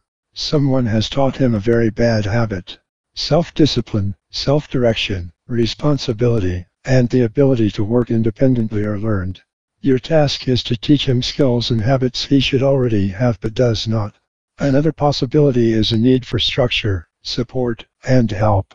The adult standing over the child is likely to offer suggestions, help keep him on task, and help him organize his work. It seems like the child needs constant supervision, but the real need is for help. Another reason is a little different. Because of hyperactivity, attention deficits, or other learning problems, the youngster just cannot settle down and do the work. If these causes were there, he would have other problems you would notice. Whatever the cause, the child's need for adult supervision is real. If you watch, here is what you will notice. He can work alone for short periods. Maybe he can work alone only for ten minutes. Maybe he can only handle three minutes to begin with. Keep shortening the time until you find an amount of time he can work without you watching him. It will take a lot of patience, but is nothing to get upset about or frustrated over. If you do, quit for a few minutes. Say, I need a break. How about you? If you want to teach the child to work independently, positive rewards work best. Start with an amount of time short enough to be sure he succeeds easily. If there are not other serious problems, ten minutes usually works to start. Say, if you stay with it for ten minutes right now, you can quit whenever you want after that. The positive reward is getting to quit whenever he wants. You worry he will not get his work done. He probably will not. It likely will be some time before he finishes an assignment. Learning to do it himself is the first order of business, unless you want to stand over him for the next ten or twenty years. Increase the time slowly. Five minutes a week usually works, but go back to a level where he can succeed if he fails three or four days in a row. Have one hour of working by himself as your goal. Do not take it past one hour. By then, he is on his way to accepting the responsibility himself. thirty-four. They feel teachers have it in for them. First, consider that it may be true. At least, the child believes it is true. That is a good place to start. Do not start by telling her it is not true. She will only see you are unwilling to see her side of things. You are just like those teachers who are against her. Also, children who are doing well in school almost never have this complaint. Even if they sometimes do, it does not keep them from doing their work. It may be human nature to feel a little put upon at times, especially when the child has been criticized or did not get something she wanted. Think about this. An adult gets reprimanded at work or does not get a job he thought he deserved. Do you think you would hear him say this? The people at work are always reasonable and fair. I had the reprimand coming. I appreciate their honesty with me. I am a better person for it. Children usually handle these kinds of things better than adults, but even they have their limits. This may help. Say, okay, the teachers have it in for you.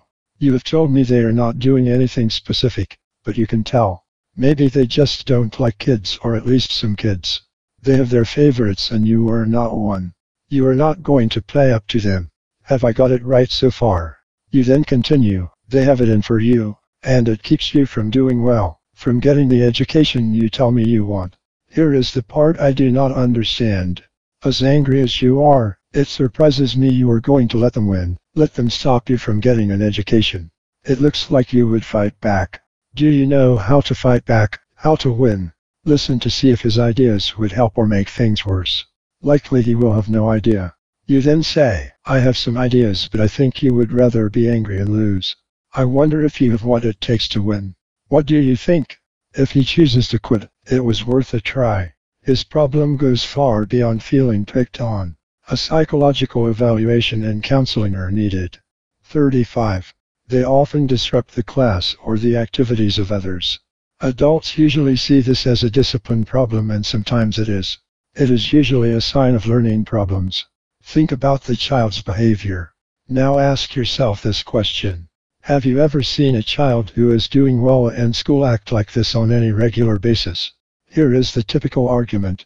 If he would just settle down and behave, he would do better in school. Here is the more important point. If he did better in school, he would behave better. Almost always, the learning problem came first and the behavior problem last. Why does he misbehave? He may have a behavior disorder that needs special treatment.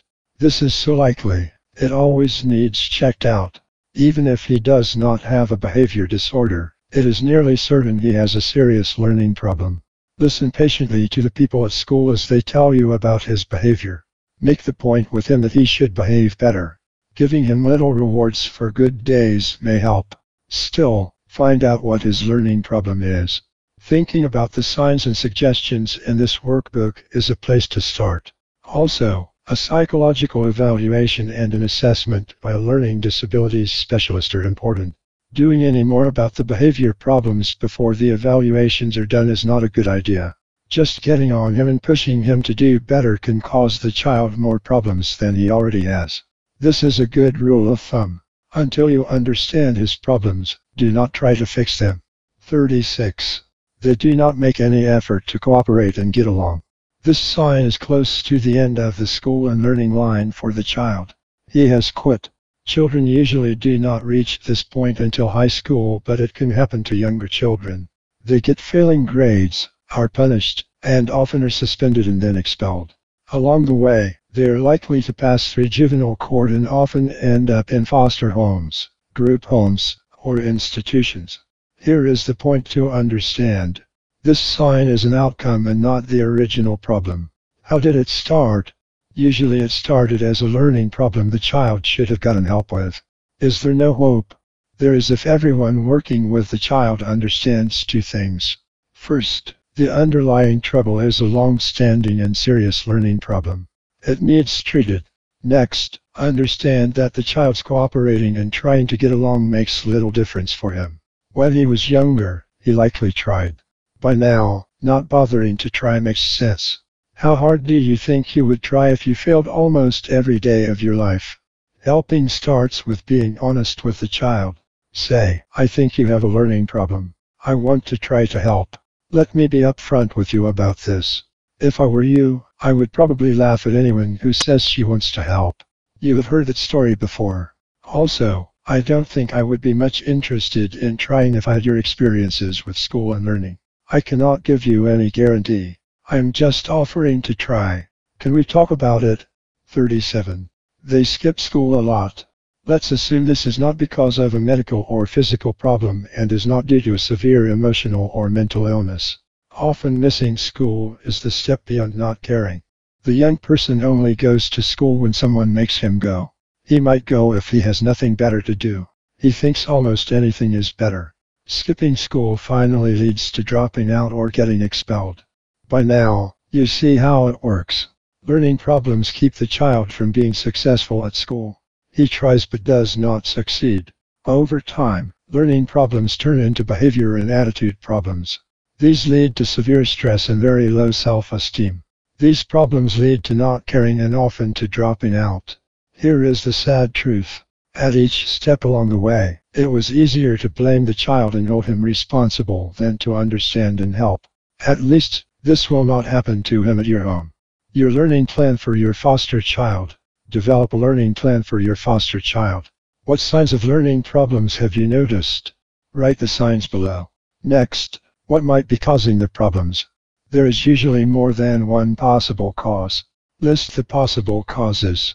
Finally, for each sign you have noticed, what is your plan to better understand the cause? How will you work with the youngster? What will you say and do? one. Sign, possible causes, and your action plan. two. Sign, possible causes, and your action plan.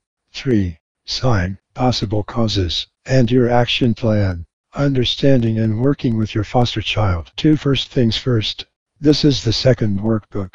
Here you learn about abused and neglected children and their special problems. The workbook starts with a quick check to see how your parenting relationship is going with your foster child. You then learn how to help foster children get along better with other people and how to help them with their behavior problems. After that, you learn about helping foster children who are suicidal and those who are mentally ill. A quick parenting check. How are you and your foster child getting along with each other? Think about this. It gets at the fit between you and the child.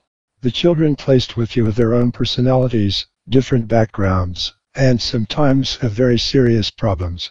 The fit between you and them might not come quickly or easily. It helps to check the fit to see if it is working for you and the child. Here is a quick check to see how the fit is between you and your foster child. Think about each question in this way. Is the answer almost always yes, usually yes, sometimes yes, seldom yes, or almost never yes? As a rough guide, put a five to the left of a question if your answer is almost always yes. Put four for usually, three for sometimes, two for seldom, and one for almost never. one. Are you responsible and fair when disciplining your foster child? two. Do you know what your foster child needs and what is important to him slash her? three. Can you get your foster child to cooperate with you without you getting frustrated or upset? four. Do you spend time every day talking or playing with your foster child? five. Does your foster child like to spend time with you? six. Are you usually pleased with and proud of your foster child? seven. Do you know about and are you interested in your foster child's activities? eight. Do you know about and are you helping with your foster child's problems? nine. Do you set a good example for your foster child? ten. Do you give your foster child space to grow and learn on his slash her own? eleven. Are you interested in what your foster child thinks and feels about things? twelve. Do you do all you can to support your foster child's interests, activities, and goals?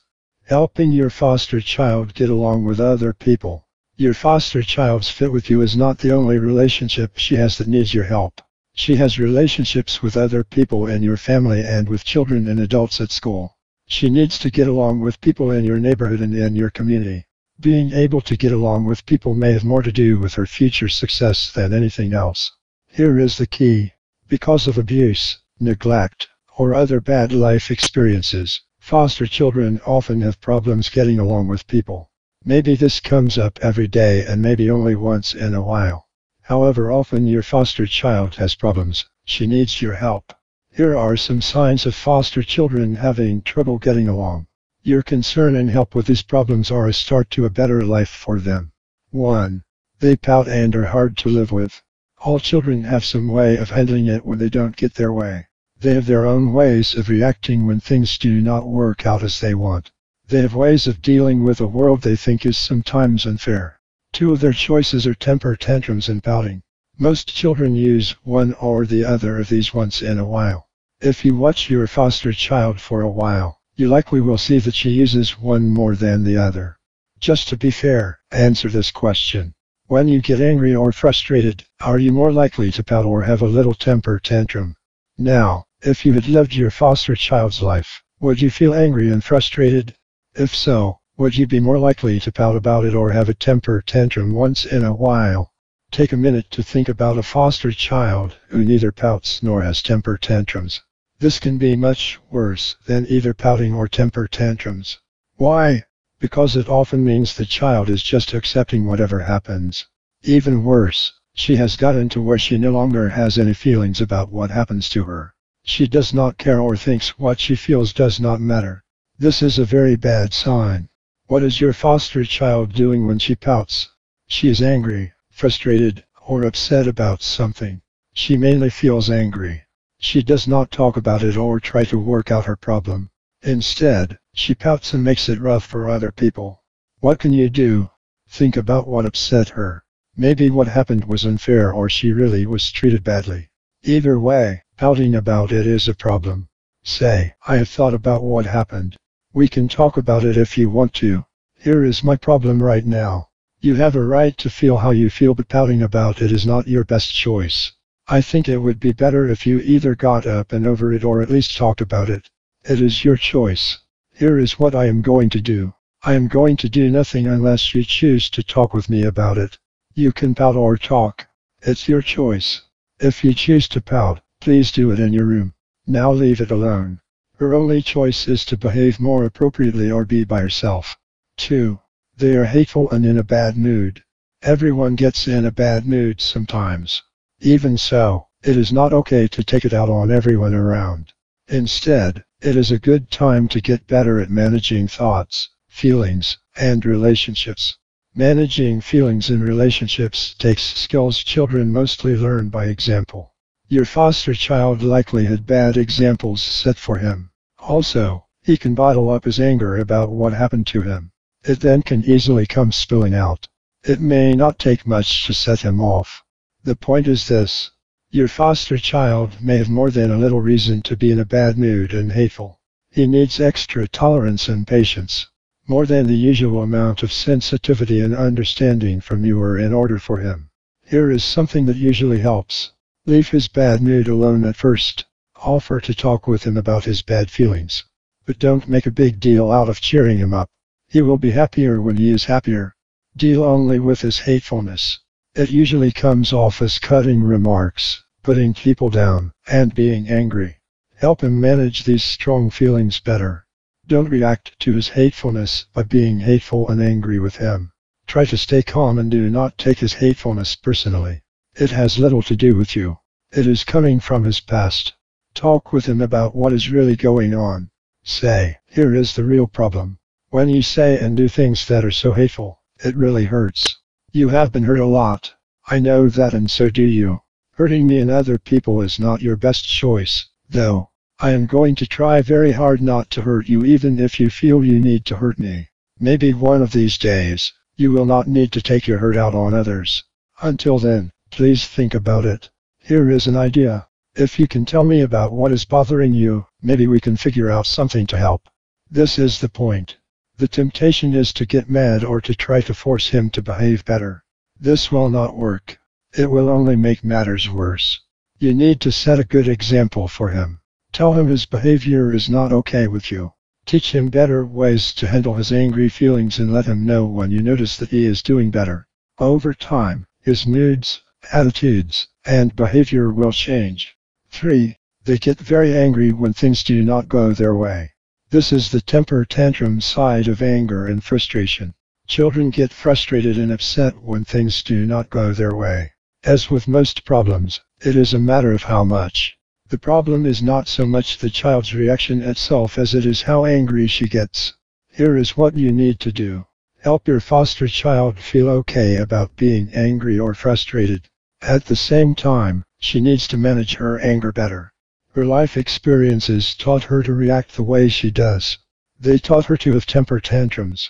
She luckily learned the behavior from an expert temper tantrum thrower. Also, maybe the tantrums she saw were taken out on her. She now sees the behavior as appropriate and as her only choice. She behaves the way she was taught to behave. This is your goal. Teach her better ways to manage her anger and frustration. Don't get angry with her. Don't threaten her. You want to set an example of better behavior.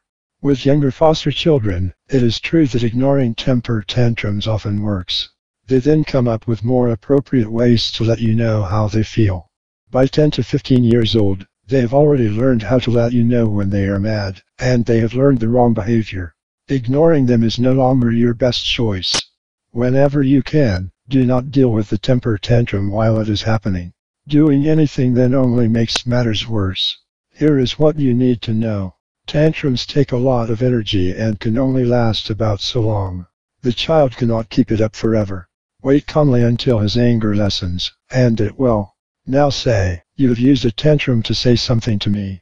I do, or do not, understand what you were trying to say. Here is my point. I don't do anything about things when told about them in such an angry way. Let's try again. If you want to say something to me and want me to do something about it, tell me more calmly. Help me understand what has you so upset. What do you want to tell me and what do you want me to do about it? four. They scream and yell at people. Over a week or so, make a note every time anyone in your home screams or yells at someone. It will be easier to help your foster child if you see she isn't the only one who is behaving inappropriately. What if no one at your house ever yells? If you have a quiet family, then count the times anyone raises his voice or talks harshly to someone. This is your brand of screaming and yelling. You will see the child's behavior is inappropriate only by degrees. She yells and screams too loudly, too much, too long, and at the wrong times. She overdoes it. That is what her problem really is. To help her, use the tips for dealing with temper tantrums. Also, be sure no one yells and screams back at her when she does her yelling thing. Each person in your family needs to take responsibility for how he or she handles the child's behavior. At a family meeting, you can set the rules. Say, Rosie has a problem with screaming and yelling. We all are going to help her learn better ways to say what she has to say. Let's agree to do this. Anytime Rosie yells at one of us, he or she will wait patiently until the yelling stops. Say this to her. If you have finished yelling, I would like to hear what you want to say to me. Will you tell me in a more appropriate way? Just be sure you are ready to be a good camper when your four-year-old reminds you by saying, no yelling. I only listen when you talk right. five. They break or damage things. This sign depends on whether breaking and damaging things is accidental, unintentional, or on purpose. These are three different problems. If the youngster often breaks things by accident, it is probably a physical problem. It may involve coordination, vision, or another medical problem. It needs checked out. Unintentionally breaking things is a little harder to understand. It may be because of not knowing how to use toys and equipment.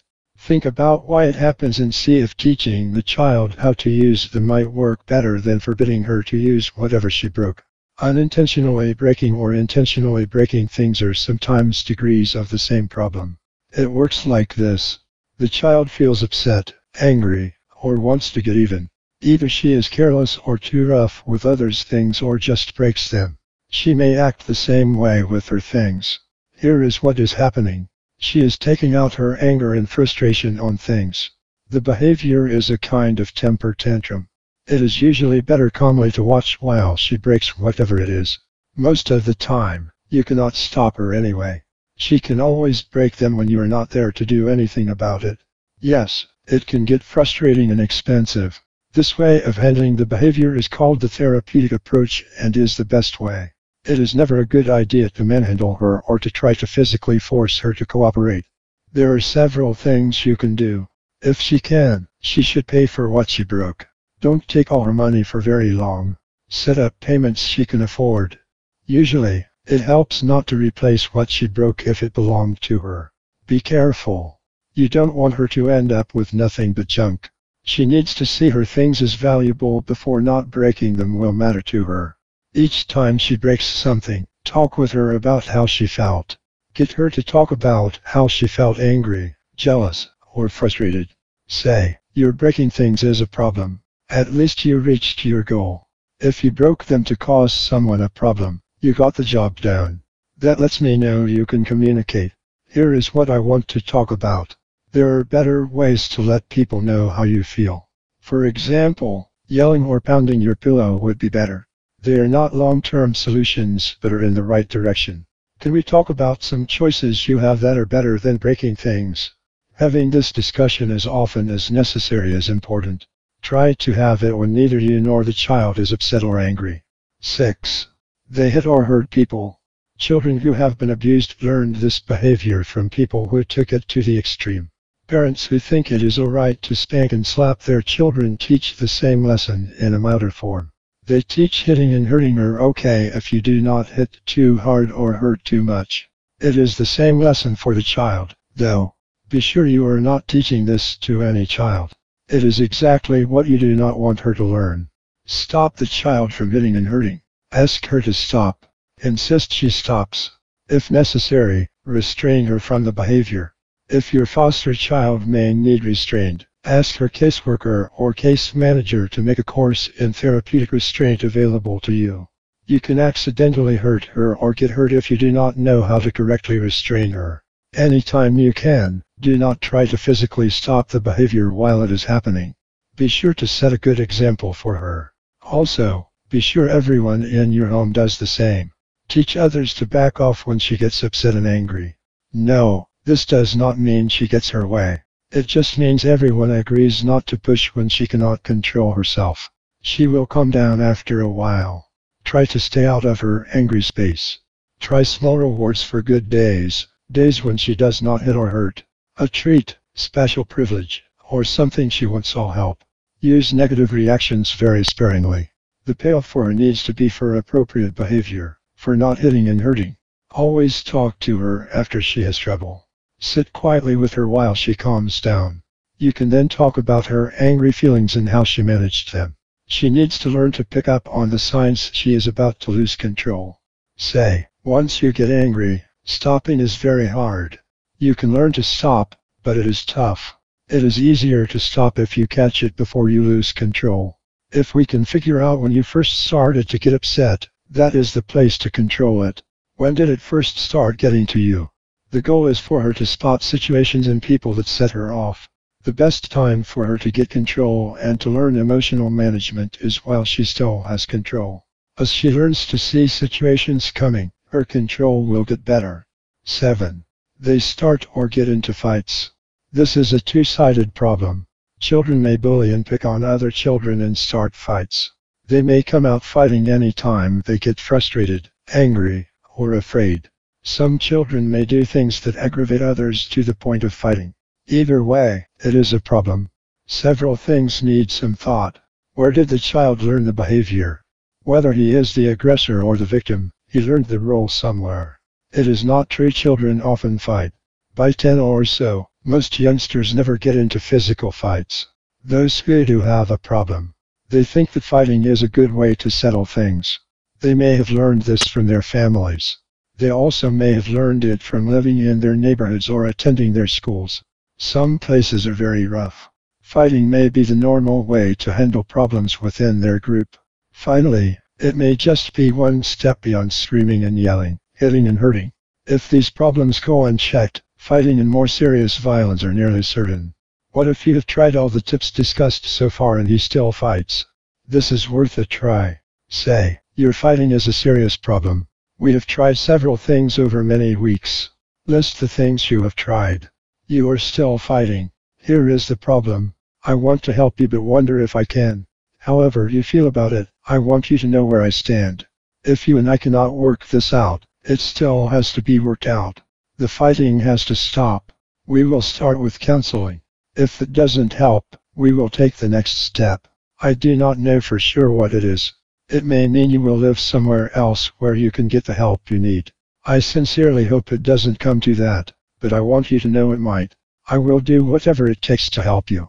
What if he says he does not care? Say, that is a shame. I wish you cared. I care and will do what has to be done to help you over this problem. Nothing is happening today, so we will have some chances to talk about this more. eight.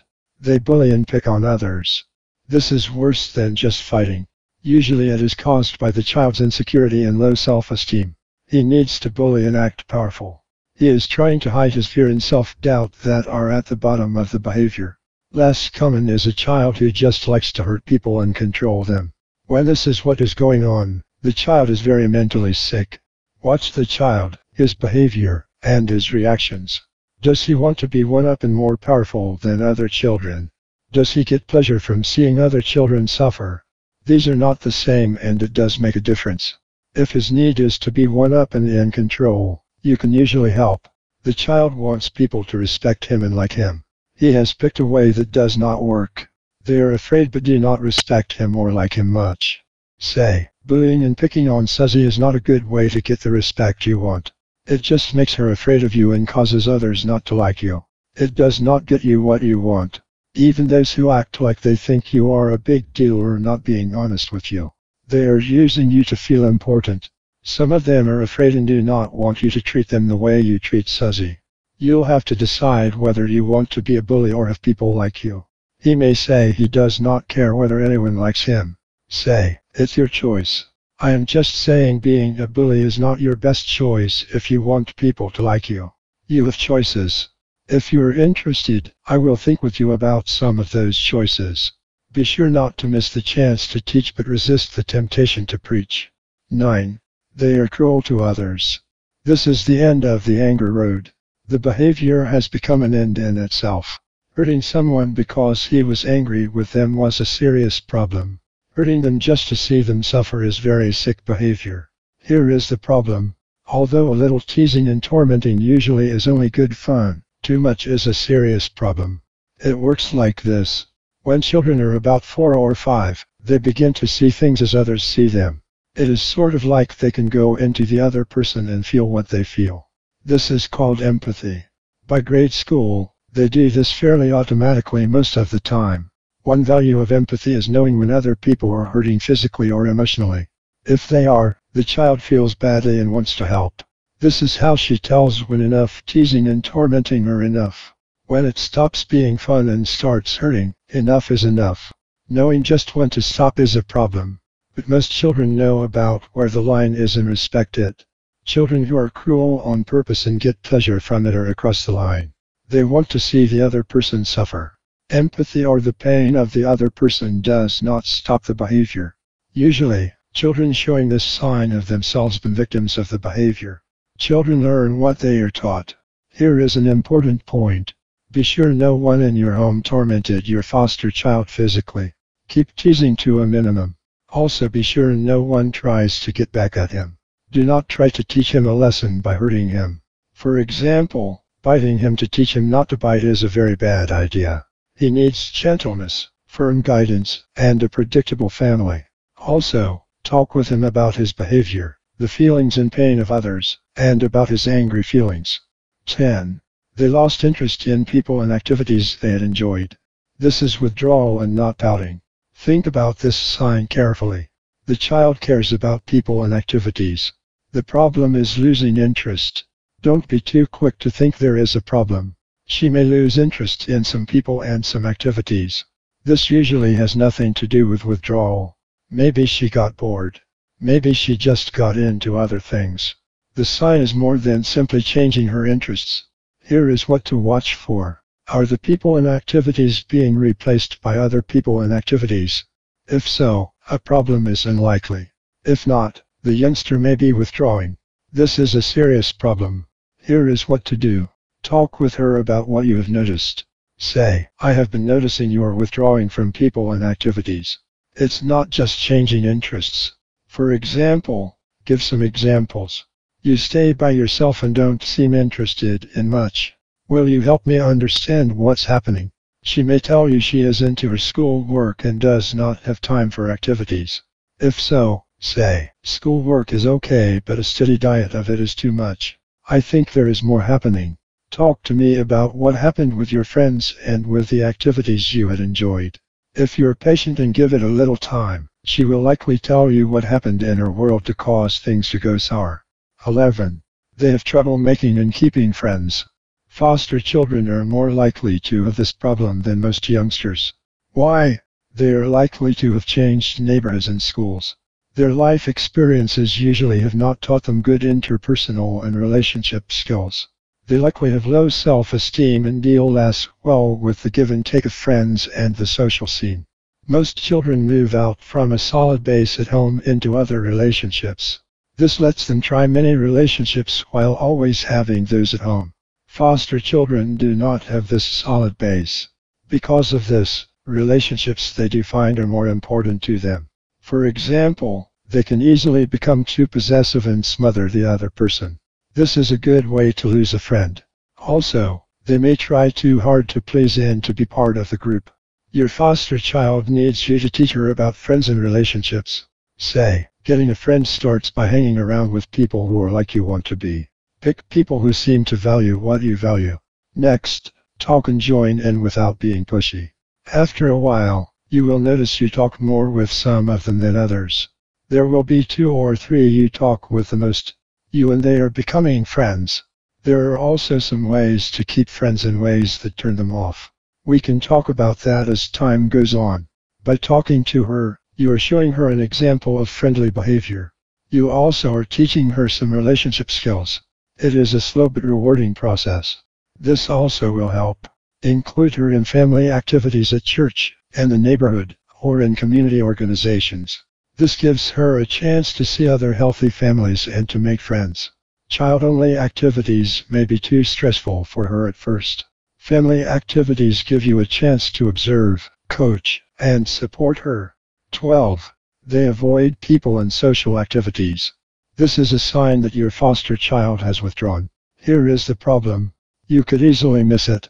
How? She may be very friendly with you, with other family members, and especially with adults. You say, but everyone likes her. The problem is, everyone includes few if any children. If she has really withdrawn from everyone, she needs immediate professional help. Something drastic is happening. If the withdrawal is from other children and activities outside your home, it is serious but not so much of an emergency. She still has you and your family. Try two things. Talk with her about what is going on. She may tell you what is happening and what she thinks and feels. This will give clues about how to help. Also, back off a little from being her best friend. You are the only mother, or father, she has right now. That is your job. If you are her main friend, it keeps her from needing to find other friends. You can help her spend more time around young people her age. You may need to push and insist a little. Stay close but give her room to be with other children. Also, she likely will benefit from being in a group at one of your community agencies. thirteen.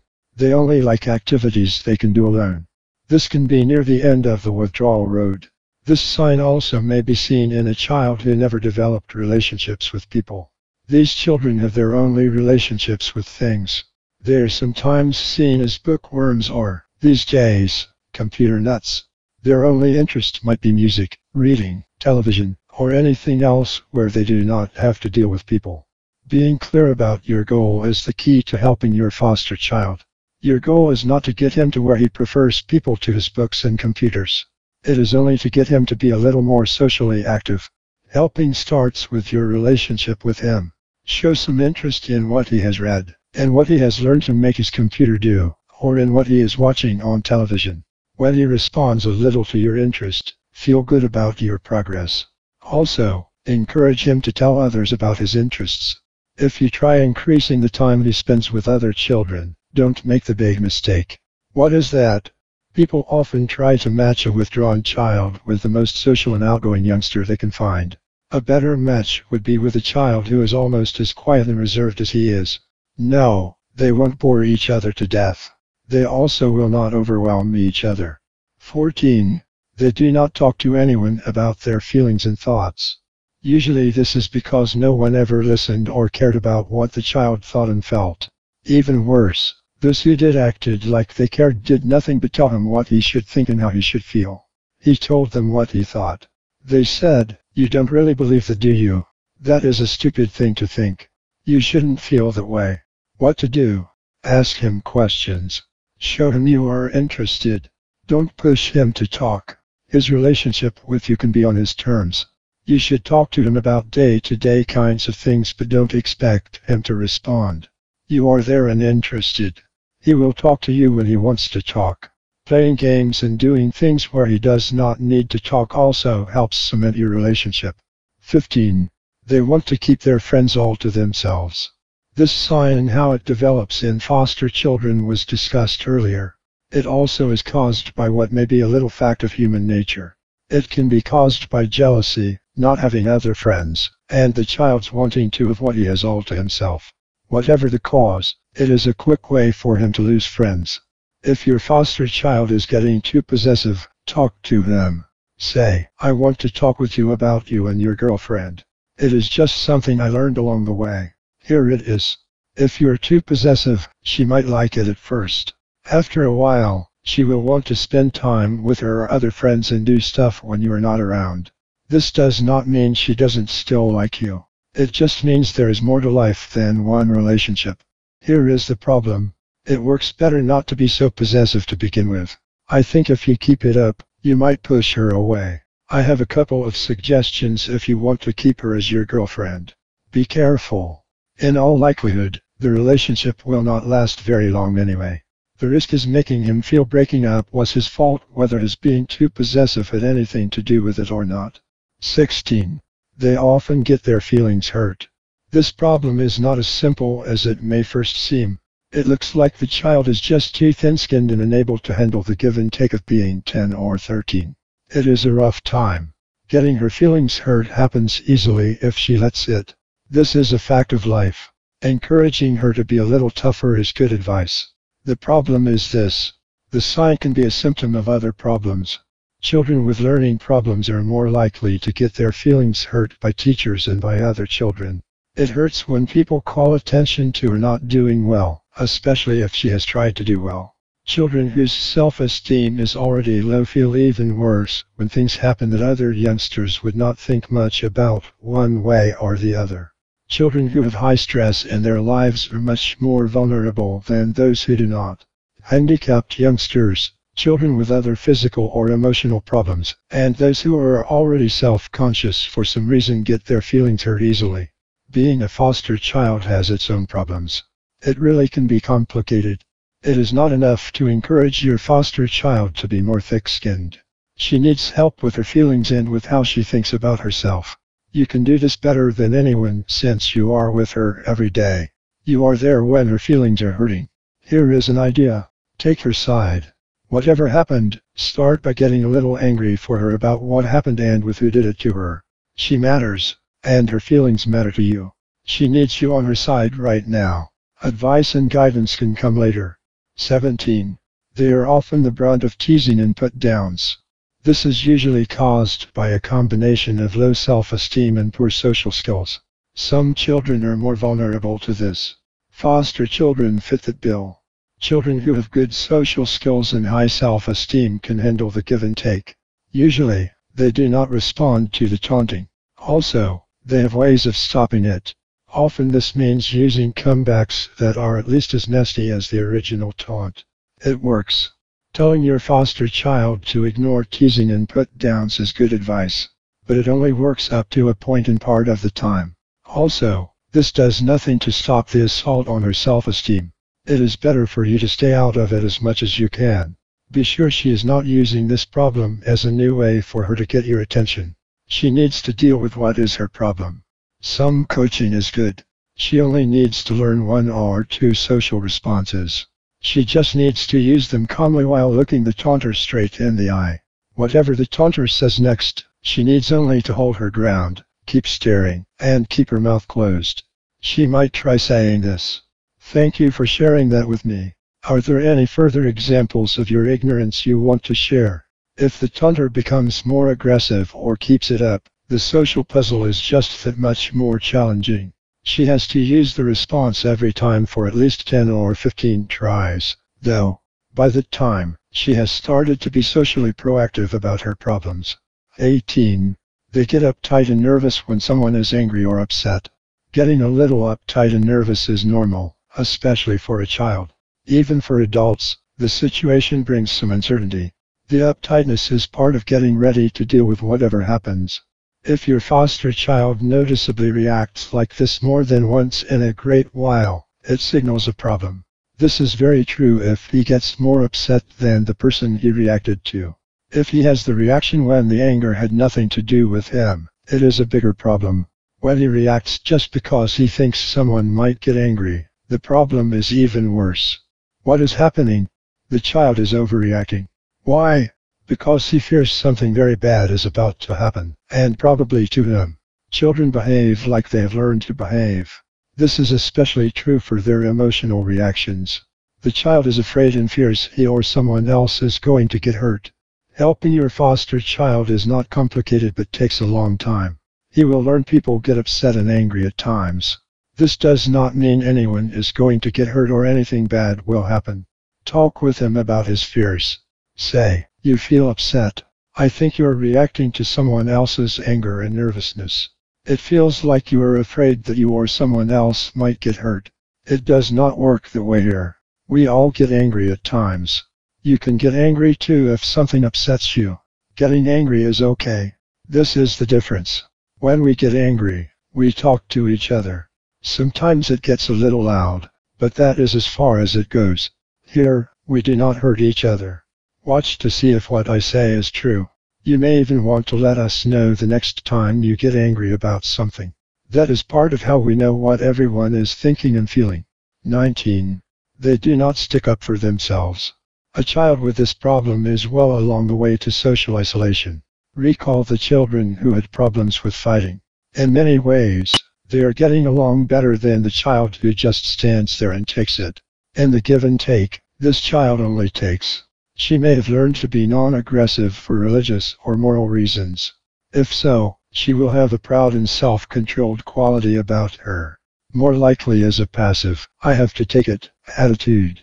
It is a whipped puppy kind of thing. She is either afraid to stick up for herself, or all the spunk has been taken, probably beaten, out of her. Either way, it is a problem. How to help? It is very tough. Do two things. Try to get her to stick up for herself, especially in situations that have adult supervision. Next, if she does not stick up for herself at home, be slow to come to her aid. Home is a very good place to practice. Here is the hard part. As she begins to stick up for herself, she will likely use primitive methods.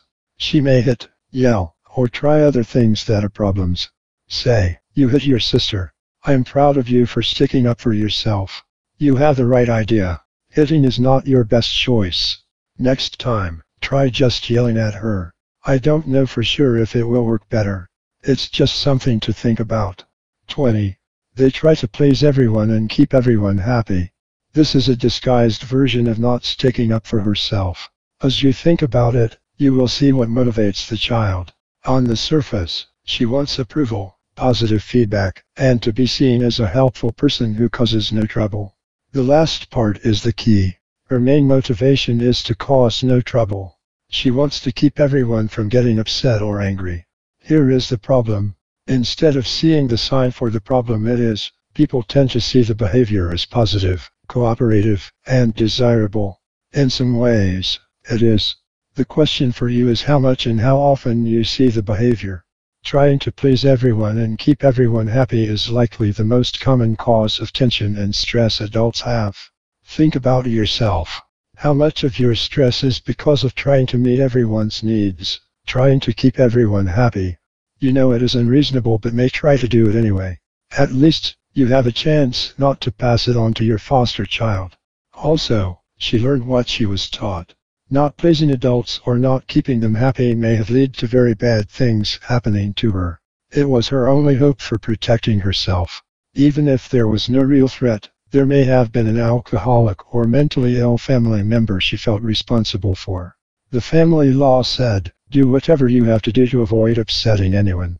Keeping people happy is your job. If anyone gets upset, drinks, or gets mentally ill again, it is your fault. Guilt, especially irrational guilt, is powerful. Here is what you can do. Discourage the child from always doing things for people. Don't be so quick to let her help. Tell her it is not her job to keep people happy. She cannot make people happy. She would be better off were she a little more selfish and self-centered. You can help her with this. twenty-one. They feel most people do not like them. Most children feel like this sometimes. Some children feel this way most of the time. They really mean they believe most people don't like them. By now, you understand how these feelings and ideas develop in foster children. They grow out of low self-esteem, bad life experiences, poor social skills, and a life with way too much stress. Your good relationship with your foster child helps a lot, but you can do more. Start by believing him. Say, okay, most people do not like you. I am not one of those who does not like you, but most people are. If it is true, it must have something to do with how you act, how you look, or how you treat them. You must be turning them off. If we can figure out how you are doing that, we also can figure out how you can stop doing that. It's hard for me to see how you turn almost everyone off. That may be because I like you. Here is a place to start. How do they let you know they do not like you? That will be our first clue. twenty-two. Most people their age dislike them. This is the same as the last sign, except it really is true. Most people dislike him. It is even worse if he does not understand that they don't like him. Be honest with yourself and the child. Why is he so disliked? Along with this sign of relationship problems, which of the other twenty-one signs does he have? Your answer likely is several. This means you and he have a serious challenge as you work together on his specific problems. Example: no one could tell how Randy was going to be from one minute to the next. Sometimes he was almost nice, but usually he was in a bad mood and hard to get along with. Anything could set him off.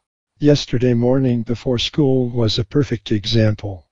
Sue and Julio were coming in from the bus talking and minding their own business. For no reason, Randy yelled, "Hey stupid," to Julio and then said something to Sue only she and Randy heard. Whatever it was, it embarrassed Sue and Julio said something back to Randy. That is all Randy needed. It looks like Julio would have known to just keep his mouth shut. Everyone knows how Randy is. I don't want to repeat what he said, but you could hear him screaming all over the building. When Mister Miller arrived, Sue was crying. Julio was on the floor holding his head. Randy was standing around acting like the whole thing was Julio's fault. Brief treatment plan. For the example, complete this brief treatment plan. What signs of trouble did you notice in the children in the example? Write each sign in the left column and your action, what you would say and do to help, in the right-hand column beside the sign. Sign, your action, one, two. Another example. Judy's foster mother and father were at the dinner table talking after Judy and their daughter had eaten and left the kitchen. I'm worried about Judy, her foster mother said as Mister Butler poured her another cup of coffee. He sat, waiting for her to continue. It is hard to put my finger on it. She just seems to have lost interest in her friends and the things she had seemed to enjoy. I guess I don't know if she has any friends anymore. She talks on the phone sometimes, but I don't think she does much with anyone.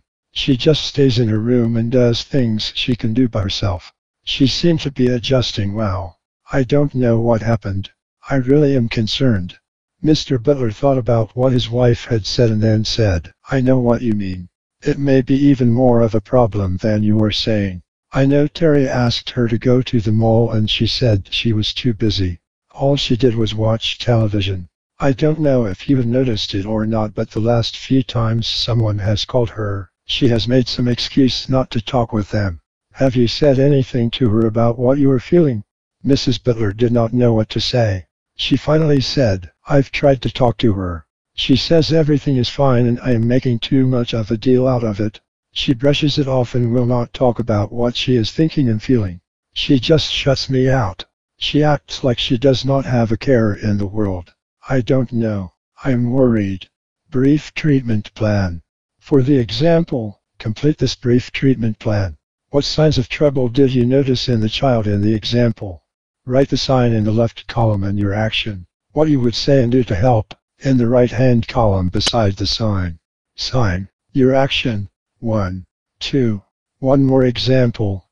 Bill was determined not to let any of them see this time they were getting to him. I'm not going to cry. It's for sure I'm not going to walk away like I always do.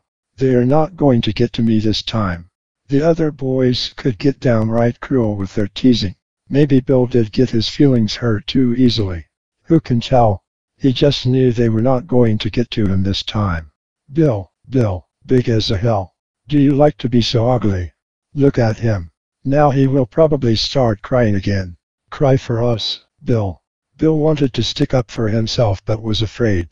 Mostly, the other boys ignored him, but they kept it up when they got bored and had nothing else to do. Please leave me alone, he wanted to yell. Instead, he laughed and said, sure, being ugly is fun. That was the turning point. He learned going along and keeping them happy at least got him some attention. If he did what they wanted and was who they wanted him to be, he could be part of the group. They would keep him around to taunt. It's better this way, he told himself. They don't like me anyway. Maybe if I just go along they will at least stop putting me down so much. Brief treatment plan. For the example, complete this brief treatment plan. What signs of trouble did you notice in the children in the example? Write the sign in the left column and your action, what you would say and do to help, in the right-hand column beside the sign. Sign. Your action. one, two. Helping your foster child with behavior problems. The signs in this section are serious. Each one means the child needs professional help. As his foster parent, you will be asked to join him in his treatment. It is important for him for you to cooperate. Also, you will be given ideas about how to work with him at home. Be sure to follow the suggestions. You will not find specific suggestions here about how to limit or control the child's behavior. For children with serious problems, this takes careful thought and a plan. Also, the plan has to be tailored to the individual child. What works for one child can make another child worse. This needs discussed with the child's caseworker to be sure you have the right plan for your foster child. There are no quick fixes. Thinking about these signs will help you better understand the child and his problems.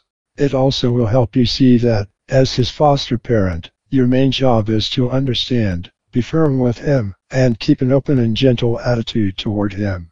twenty-three. They do not follow the rules or behave like most children do. Your foster child might follow the family rules and do what other family members do. Still, family outsiders may find fault. Following the rules depends on which rules are to be followed and the value placed on following them. If they are important, the child will usually follow the rules, whether or not most people see doing so as good. Children do as they are taught. twenty-four. They do not accept the authority of foster parents, teachers, or others in charge. Understanding this sign when you see it in your foster child can be hard. Why? There is a lot of difference between authority and power. Children learn to respect authority, people in authority, and learn to accept authority. This becomes a value. Power is different. It gets its importance from who is bigger and stronger. Power is something to fear, and people with power are to be feared. How your foster child sees you, teachers, and other adults is important. Does she see you as people in authority or as people with power? She may say, "You can't make me do it." That is what she really means. You cannot or will not use power to make me do it. She likely is right. How can you respond to this? Say, "You are right. Even if I could make you do it, I won't. I will not treat you that way. I will help you learn it is better for you to do what I ask than to refuse. You can still refuse. Please do what I ask so we do not have to figure out what other choices we have." twenty-five. They behave in socially inappropriate ways. Think about whether your foster child really knows the socially appropriate ways to behave. Remember, this takes time. Just telling him is not nearly enough. He needs to try, behave inappropriately, try again, and maybe do it wrong again. Like other children, he also will sometimes act badly even though he knows better. You are looking for successive approximation. This means he comes closer to what you want as time goes on. No one always behaves well. Your goal is only for him to act more appropriately more of the time. twenty-six. They use illegal drugs. This is a very complicated problem. Think about it in terms of values, right and wrong, good and bad. Peer pressure is often a strong part of illegal drug use. The child gives in to peer pressure. From a value point of view, here is the idea. If the value of following the law, avoiding dangerous things, and doing what is right is stronger, the youngster says, "No." If not, peer pressure wins. What was the child taught about following the law, using alcohol and drugs, and about what will be good for him in the long term? He values what he was taught. Also, if he has been mistreated and got little respect, his struggle is uphill. His stress is high and his self-esteem is low. His social skills are limited and his school success poor. It is hard for him to turn down something that might make him feel better and bring some social approval, even if it is not good for him. Don't react to his drug problem by getting angry. Don't lecture him. Above all, don't threaten him. Say, "It will be a great day when you understand you are important enough and valuable enough to treat yourself better. It will be a better day when you do not want to hurt yourself or run the risk of hurting yourself with alcohol and drugs. You deserve better." Also keep this point in mind. Don't do anything to protect him from bad outcomes that his drug use causes. If he has problems with the police, they are his problems.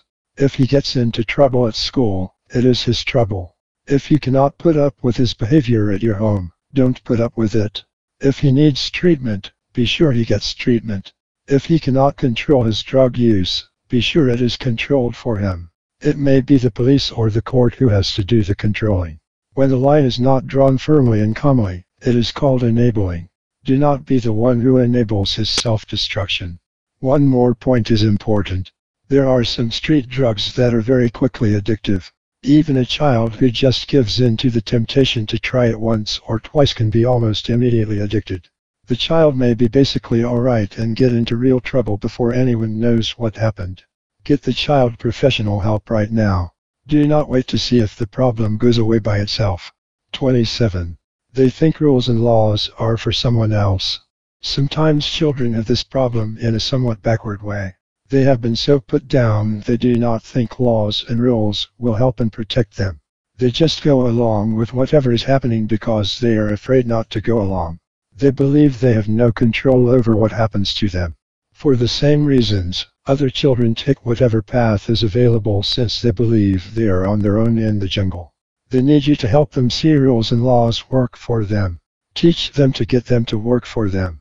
More typically, you will see the child who does not have a conscience. He has few values, and those he does have are only those that get him what he thinks he wants. He learned what he was taught and it did not have much to do with laws and rules. For him, the only bad thing is getting caught. If the problem is to this extreme, he likely cannot be helped in a foster home. It is still worth a try anyway. More common is a child on the value fence. Talk with him about your concerns and set a better example than he has had.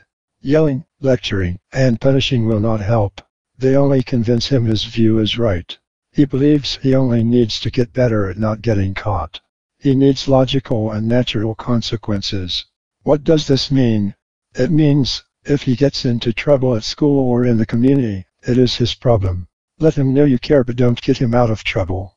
If people do not trust him, don't tell him they do or try to get them to change. If his behavior causes you not to feel like giving him privileges, don't give them to him. He will learn, with your help and professional counseling, the downside of the behavior is worse than the upside. He loses more than he gains. twenty-eight. They have friends who often get into trouble. This is hard to prevent and harder to deal with. Here is the problem. When children pick their friends, they choose people who they think are like them or are like they want to be. What if he sees himself as a loser? What if he does not think he belongs in the in group? He will choose his friends from the out group. These are the youngsters who are having problems and getting into trouble. He may just hang around with anyone who will accept him or at least not reject him. The out group is not choosy. They will let anyone hang around who goes along and does not act like he thinks he is better than they are. They are an easy home base for losers. This is the problem. Telling him he cannot hang around with those kids does little good. You likely cannot stop him. If you do, he will have no friends. The children you like will not let him into their group. This is just a fact of life in the real world of children. He is only accepted by losers just when his need to belong is strongest.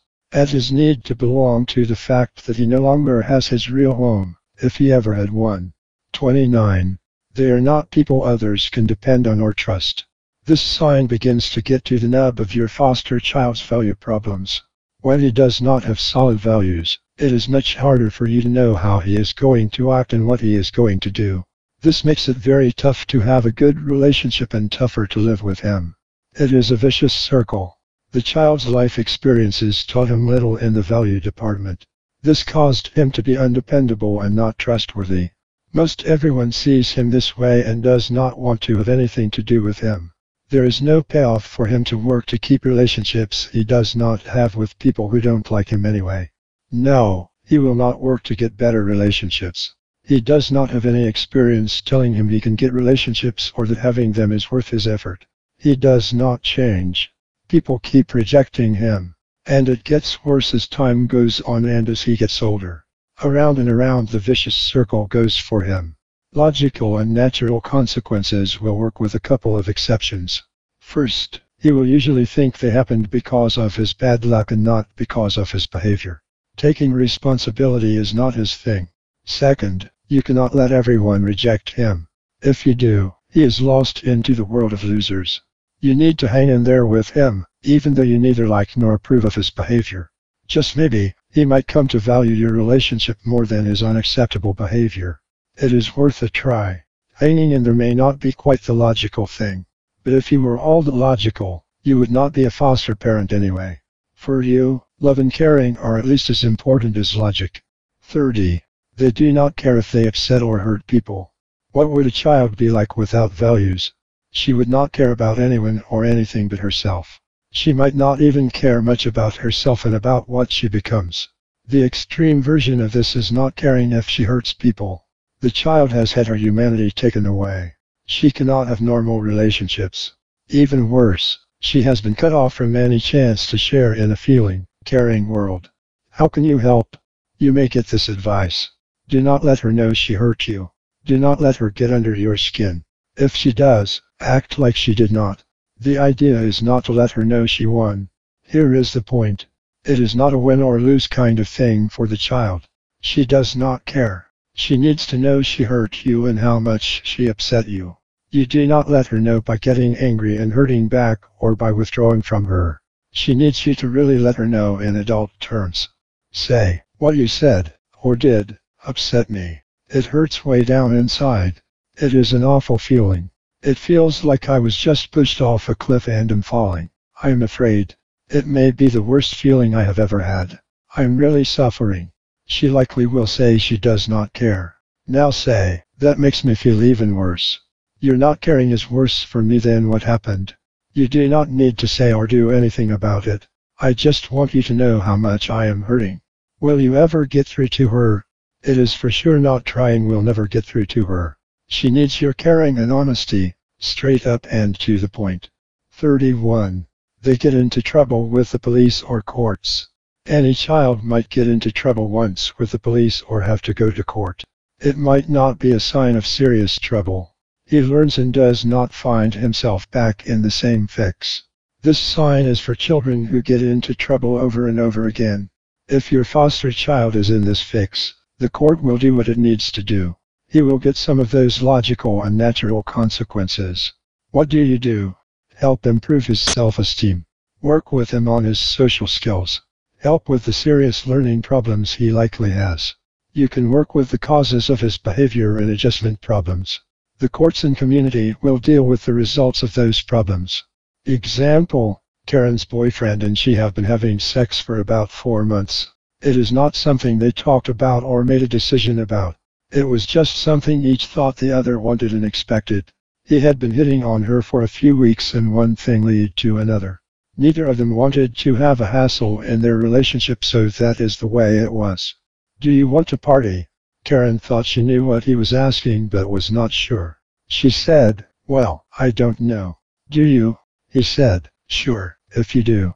Karen did not want to seem like whatever he might think she was, so she said, well, okay, sure, let's party. Drink up, it's only beer. Beer is nothing. I can get us some good stuff. Have you ever had a joint? Brief treatment plan. For the example, complete the brief treatment plan below, noting the sign in the left column and your action, what you would say and do to help, in the right-hand column beside the sign. Sign, your action. one. two. Another example. This was Jeff's second time on probation.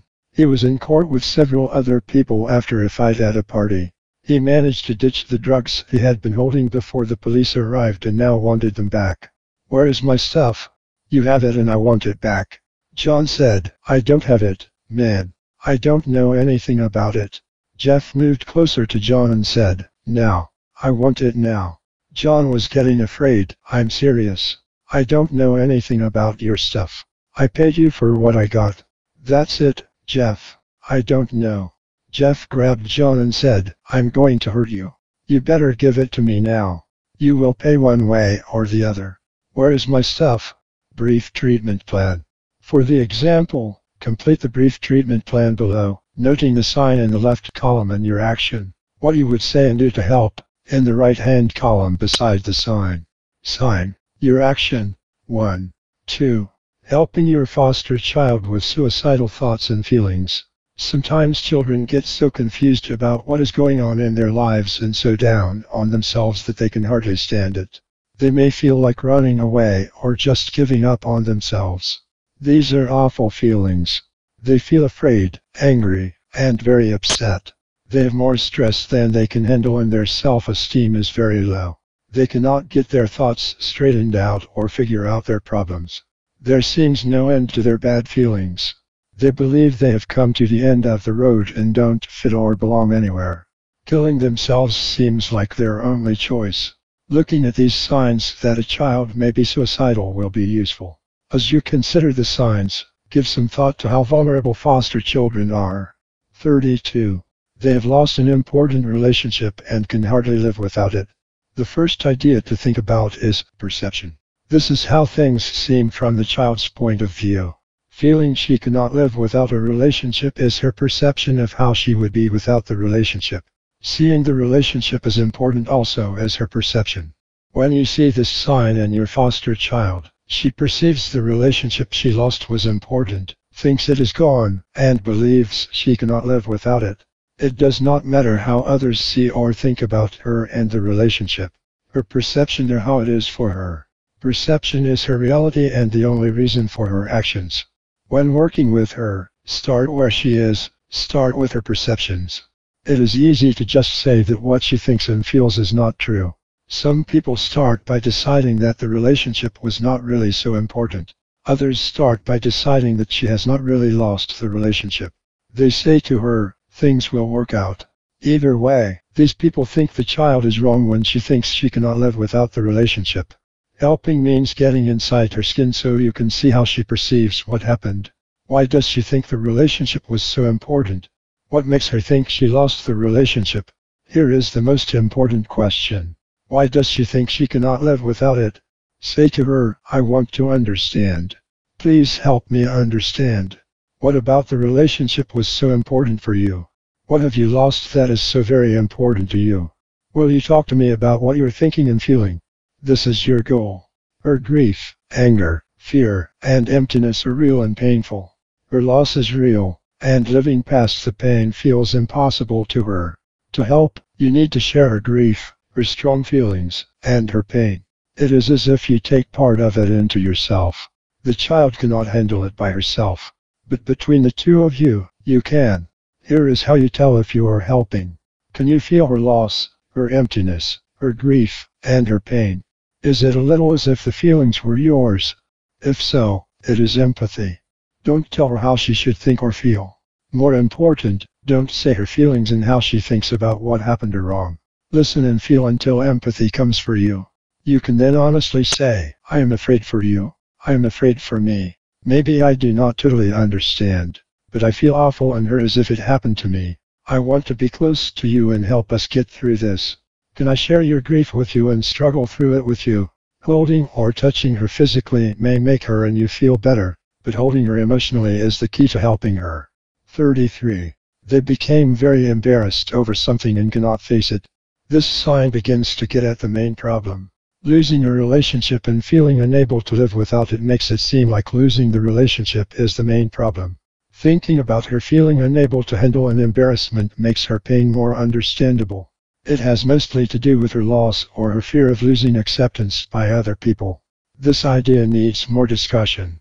An important part of the child's humanness is her connection with others or her feeling of belonging. A severe embarrassment breaks the connection in much the same way as losing a relationship. The embarrassment or humiliation changes how others think about her, or so she thinks.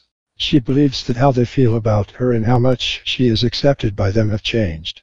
This is the point. Whether she lost a relationship or felt embarrassed and humiliated over something else that happened, it feels like severe rejection. She feels cut off and alone. It is an awful, empty, painful feeling. Added to this are feelings of anger and fear. She is angry about being rejected and afraid of not recovering from the loss. When this happens, suicidal thoughts and feelings are likely. Why? Suicide is an escape from an end to the pain and a way out of the empty place. To help her, get her to share her fear and anger. Say, "I can see how what happened was really embarrassing and humiliating. Recovering from something like that is very tough. Can we talk about it? I am not sure whether it would make me more angry or more afraid. What does it feel like for you? Empathy and helping the child identify her feelings or what she needs from you. Just giving them names, anger and fear, helps her all by itself. You and your foster child are really getting in touch with her feelings when she can let you know how angry she feels. It is the anger that can lead to violence such as suicide. Getting it out is her way out of her loneliness. thirty-four. They are not getting over a serious loss or disappointment. Here is how this sign works. Perception is the only reality for the child. Anything is disappointing if she feels disappointed. She is the judge. Also, she is the only judge of how disappointing it was for her. This means that not getting invited to a party can be more painful for one child than not getting a college scholarship is for another. Not making the basketball team can devastate one child and not bother another child much one way or the other. Listen to what the child tells you and believe her. She is the expert on her perceptions. When a disappointment of any kind is very painful for the child, this is what's happening. She had started seeing herself as having what she wanted. In her mind, she was someone who had reached her goal. She made the team. She was part of the group at the party. She was going to be a college student. It matters little what the goal was. It had become part of how she thought about herself. More important, it was now a part of who she is with other people. In her mind, she is a team member, one of the group, someone who fits in, who belongs. This is not an exaggeration. It is how children think about and understand important things. The child's loss can be because of embarrassment and humiliation. It can be because a relationship is no longer there for her. It can be because of a severe disappointment. Whatever its cause, it is at least a little less belonging for her. She can get to where she perceives it to mean she does not belong at all, anywhere. How can you help? Say, I know a lot about disappointment. I think you may even know more than I do right now. I remember how awful and painful it feels. I remember it feels like a huge crash or sometimes like suddenly losing everything important. Can we talk about how you are feeling? What is the first thing that comes to your mind? Your goal is to get her to talk about her feelings, especially her angry feelings. thirty-five. They have lost a physical ability or skill and cannot handle it. Helping your foster child with this kind of loss is somewhat different from helping him with other losses. Why? Other losses are one-time kinds of things. A physical loss is usually a lifetime adjustment. For example, what if the child loses his good looks in an accident? It is a problem for him right now. It also comes up every time he meets someone new. It also comes into his mind when he is not invited to a special event or feels slighted, whether it has anything to do with his appearance. The emotional pain of the loss keeps coming up. This means getting over the loss is not possible. He has to learn to live with what amounts to reliving the loss again and again. Say, this is not like losing a relationship or disappointment over something. This is not that kind of thing, and we both know it. This changes many things and it will take time to find out what that means. We will need to talk it through many times over many things. Can we talk about what you are thinking and feeling right now? I am feeling angry and afraid. Does this have anything to do with how you are feeling? thirty-six. They feel unable to do anything about what happens to them. Take a minute to think about the signs already discussed, about foster children, and how the two go together. Now think about how rejection, not fitting in, and not belonging are parts of all the signs. Foster children almost always have one or more of the signs to some extent. This is even more true for feeling she cannot do anything about what happens to her. For the most part, this is more than a feeling, it is a fact. Heavy-duty stuff is happening and she can do little to nothing about it. She has little control and less ability to influence what happens to her. How does this sign fit with the others? It is the can hardly live without it, the cannot face it, the not getting over it, the cannot handle it part of the other signs. It is her feeling of having lost control within her life and being unable to get control back. Just as belonging is important to her, so is believing she is in control of what happens to her. At least, she needs to know her life is not out of control. Here is the idea. She feels very little control. She also feels like she does not belong or does not fit in. This is what is causing her bad, painful feelings. Anger is a very bad feeling the child has about what happened to her. Fear is a very bad feeling she has about what might happen. She is angry about what happened, the position she is now in, and about her futures having been changed. Things are just not working out as they should, from her point of view. Fear is a little less complicated. Who knows what might happen? Even worse, she knows what might happen and it scares her. Maybe it will scare her to her death. What does this have to do with control? She either did not or could not control what happened and is very angry. She cannot control what might happen and she is afraid. The less control she feels, the more angry and afraid she gets. It is a building pressure. You want to help her get these feelings out. This holds most for her anger. There is another step you can take too. Give her as much power and control as you can. Ellen was twelve when she came to our office with her foster mother. After about a half hour of her temper and generally obnoxious behavior, her foster mother reached her wit's end. "I'm sorry, but this is beyond me. Ellen, you cannot live with me anymore. I care what happens to you, but your behavior is more than I can deal with anymore." The placement was terminated by her foster mother on the spot. After about a half hour, the foster mother returned with all Ellen's possessions, two grocery bags of stuff. Fortunately, a new placement was available, and Ellen's new foster father came to get her and her two sacks. This is the positive part of the story. About a year or so later, Ellen moved back to her mother's home. With her went her two sacks. Sometime later, we asked the foster father what she had in her two sacks. He said, "I have no idea." When we got her home and into her room, we asked her if she wanted help putting her things away. As obnoxiously as possible, she told us they were hers and what she would do if we so much as touched them. She was right. They were hers. You usually cannot do much about the big things that get out of control for the child, but it really is the little things that count. Let the youngster have as much control as possible over as much as possible. At times, this may only be her two sacks of stuff. You may offer her a shelf or drawer or the choice to leave her stuff in her sacks. As odd as it may seem at first, this may be your single best way to help her handle her anger and fear. thirty-seven. They have been thinking a lot about suicide. You have seen how suicidal thoughts and feelings build in children. Anger and fear fester. At the same time, the child's perceived lack of control grows. The bad energy boils up and suicide becomes a solution. It starts as a possibility and slowly becomes the child's first choice. The child thinks about suicide more and more. She considers it. She then rejects the idea. Finally, she reconsiders it, struggles to find other answers, and comes back to suicide as the only way out. Out of what? The way out of her anger, fear, pain, her emptiness. It becomes her final way of taking control. Most times, she will tell someone about her thoughts and talk about her solution. If they believe her, whoever she tells can and usually does get help. Here is the problem. Far too often, no one takes her seriously. Children do not normally say, "I wish I were dead. I would be better off dead. I think I will just kill myself." It is not true. Youngsters often say those kinds of things or are just joking around when they say them. If you ask them about it, they often do say they were not serious and were just joking around. Still, it is no joking matter and they likely were not just joking.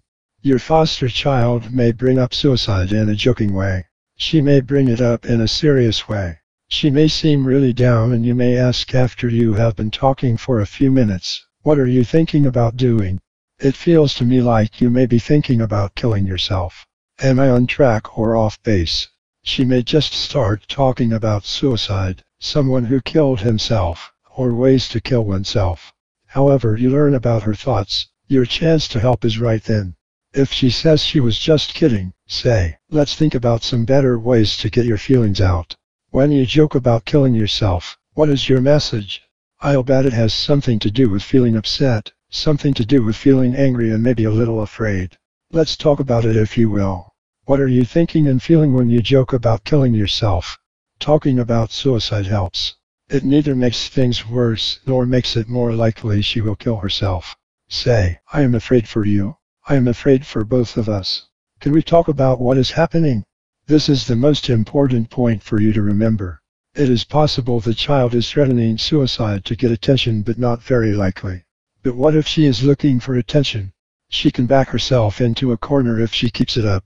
She says it so much people stop believing her. She has to take it one step further, if only to save face.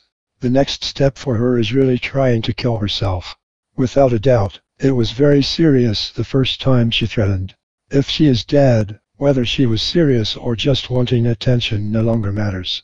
You will not get another chance to take her seriously. What is going on with the child who uses threats of suicide to get attention? There are many possibilities, none of which is good. Say, part of me believes you want to kill yourself and the other part thinks you are using threatening suicide to get attention. Either way, I am very concerned. Can we talk about the getting attention side? The conversation goes on for a little while and you then say, threatening is an effective way to get attention. You sure got mine. It worked. Here is my problem. When you use suicide to get my attention, it scares me and is a little frustrating. I like to pay attention to you so you don't have to scare me to get my attention. It's yours. I have some ideas but want to hear your ideas first. What are some other ways you could let me know when you want my attention? You are starting to teach the child about good attention-getting skills. thirty-eight. They have attempted suicide. Most children who kill themselves have attempted suicide before. Also, many children who attempt suicide will later kill themselves. The point is, a suicide attempt is always serious, no matter how trivial it may seem at the time. You can now see suicide as a process and not a single act. It is seldom just something that happened. The child thinks about it for a long time. The child adds up her losses, disappointments, humiliations, times she does not fit in, and when she thinks she does not belong. These all build up to feelings of not being in control, hopelessness, and being unable to make things better. A child who attempts suicide always needs counseling and special help. She also needs you and needs to talk about her fears and frustrations and about her anger and emptiness. Example: things had been going from bad to worse for Holly for several months. It started when her brother died in a car wreck. He was her best buddy when they were not arguing. Steve was the only person in her life she could talk with about things that really mattered. Steve just listened and thought she was pretty. She knew she would never get over Steve's leaving her, but could have handled that and maybe even the stuff with her stepfather. At least she did not have to worry about dealing with him every day now. Things got worse, though. She finally got up her nerve to try out for cheerleading and now wished she never had to go to school again. She thought it might be different in this school. I should have left well enough alone. It does not get you many friends, but being the best math student in the school should have been enough. She could hardly stop shaking inside when she thought about it, which was only a thousand times a day. The competition was in front of everyone at a pep rally. It started out well enough until it was Holly's turn. Not only did she forget the words to the cheer, she fell into the pep band while trying to make a jump. If hurting herself were not enough, she also felt like the joke of the school forever, it seemed. Just when she knew it could not get worse, it did. A new boy in school moved in on her one special place. Not only was he a math whiz, everyone liked him, including the math teacher. Her teacher's saying, being the second best math student in the school is nothing to feel badly about, only made her feel worse. There is nothing special about me. At least Steve thought I was pretty and now he is dead. It was all too much. Holly's world was out of control. Being dead would be a relief. There is no way out. I can't stand this. I've got to do something to stop the pain. I just want out. Brief treatment plan.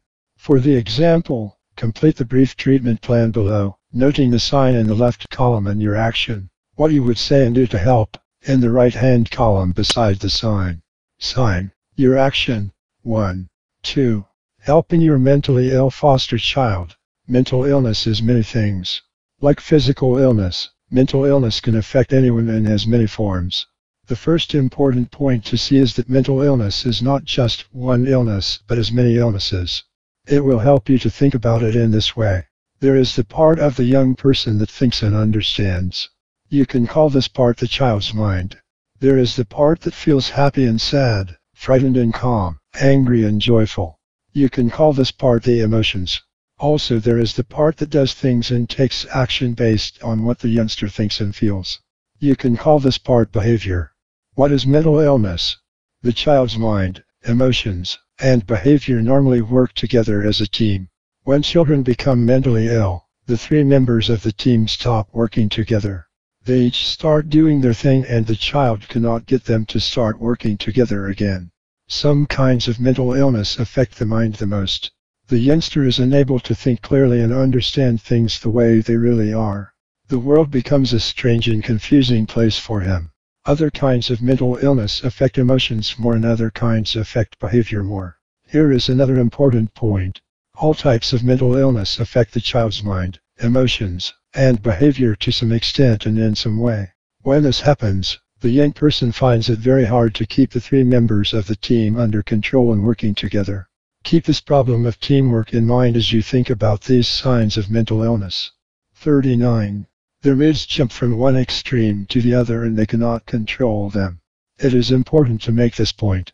When you see any of the signs in this section, your foster child needs a mental health evaluation and likely needs professional care. Having said that, it also is important for you to understand the signs and have some ideas about how to help the child at your home. There are several reasons why your foster child might have trouble controlling his mood and emotions. The most likely is stress or excitement.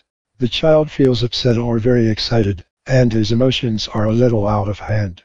Here is the important part of the sign. He cannot control his feelings and mood. When a child gets excited or upset, he normally can settle down, at least for a few minutes. What you see is that he is having part of this sign. Both parts need to be there before you would say he has this sign. His moods are jumping to the extremes and he cannot control it. A hyperactive child or a child with serious behavior problems often shows both sides of the sign. He may be happy and full of energy one minute and flip into near violence the next. He may be happy one minute and withdrawn the next. The change can be dramatic. He cannot control this flipping back and forth without professional help. This has nothing to do with mental illness but needs your caring concern. Another cause of the problem is depression. A depressed child often does not act like you might expect her to act. You might think she would be in a down mood and not very active. Her depression may look like this but is just as likely to look quite different. One look of a child's depression fits this sign well. Her moods and emotions flip around. For example, she may be very up and have a lot of energy and then down and withdrawn. She may be friendly and then angry for no reason you can see. The important thing is to see she cannot stop it and needs help with her depression. Another cause of this sign is serious mental illness. If this is what is happening with your foster child, you would likely see one or more of the other signs in this section. Here is what to know. Arguing and getting upset with the child only makes things worse. It is not a problem that has anything to do with discipline or willfulness. Her emotions and reactions really are out of control. She cannot help it. Patience and tolerance are in order. forty. They may go on extreme eating binges. Like other signs in this section, this sign can have several causes. One likely cause is depression. It combines with the child's nervousness and uptightness. Eating is something to do and a way of dealing with her nervous energy. It is somewhat like a natural tranquilizer. Eating too much can make a person sleepy and drowsy. This is useful if the child is uptight. It feels calming. Another cause sometimes seen in foster children is very different. A child who has been starved or has had food withheld from her as punishment may have this problem. When she eats, it is as if she fears it will be her last time for a long time. Understanding this makes it easy to see why she gorges herself. She also may sometimes hide food. It is like putting it away for a rainy day or one when there is nothing to eat. If your foster child has this problem, reassure her that food will always be there for her. Be patient with her. Another cause is part of an eating disorder. This problem is called bulimia.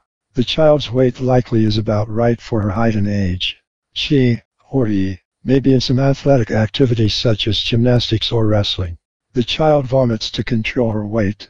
After eating, she purges or gets rid of what she has eaten. As if trying to make up for it, she eats huge amounts of food in one setting. This is not just overeating. She may eat enough food to serve as meals for ten or twenty people. Keeping food away from her or locking up the food does no good and may make matters worse. forty-one. They may often vomit after eating or use laxatives to control their weight.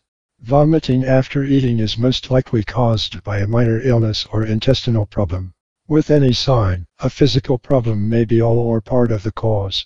Your foster child is much more likely to be physically ill than mentally ill. When vomiting or laxatives are the child's way to control her weight, she has a serious problem. She may have thought of it by herself or may have picked it up from a friend or something she read. The point is it is dangerous and both physically and psychologically unhealthy. The problem is common enough, you should watch for it whether you suspect the problem or not. Watch for your foster child's needing to use the bathroom right after or during meals. Pay attention to unpleasant or unusual odors in the bathroom or other rooms in your house. Listen for any hints or clues when she talks with you or her friends. Watch for unusual body odor or bad breath. Also notice gray or darkening teeth. The behavior can cause permanent physical damage and even her death if it goes to the extreme. Talk with your foster child about the problem even if you don't think she has it. Talking about it will not give her the idea. It will teach her about the dangers so she knows about them when she hears about the behavior at school or somewhere else. If you find out about or suspect the behavior, try talking with the child. Also, closely watch her for a couple of weeks. If it does not stop, get her professional help. You and she cannot handle this problem by yourselves. Even if the behavior seems to stop, keep an eye out. It is likely to start back up. forty-two. They may starve themselves. First, keep this in mind. Dieting is never a good idea for a child under twelve or thirteen, unless directly supervised by a doctor. Even a day or so of eating little to nothing is dangerous for her. Here is the problem. While her food is cut way back, she does not grow.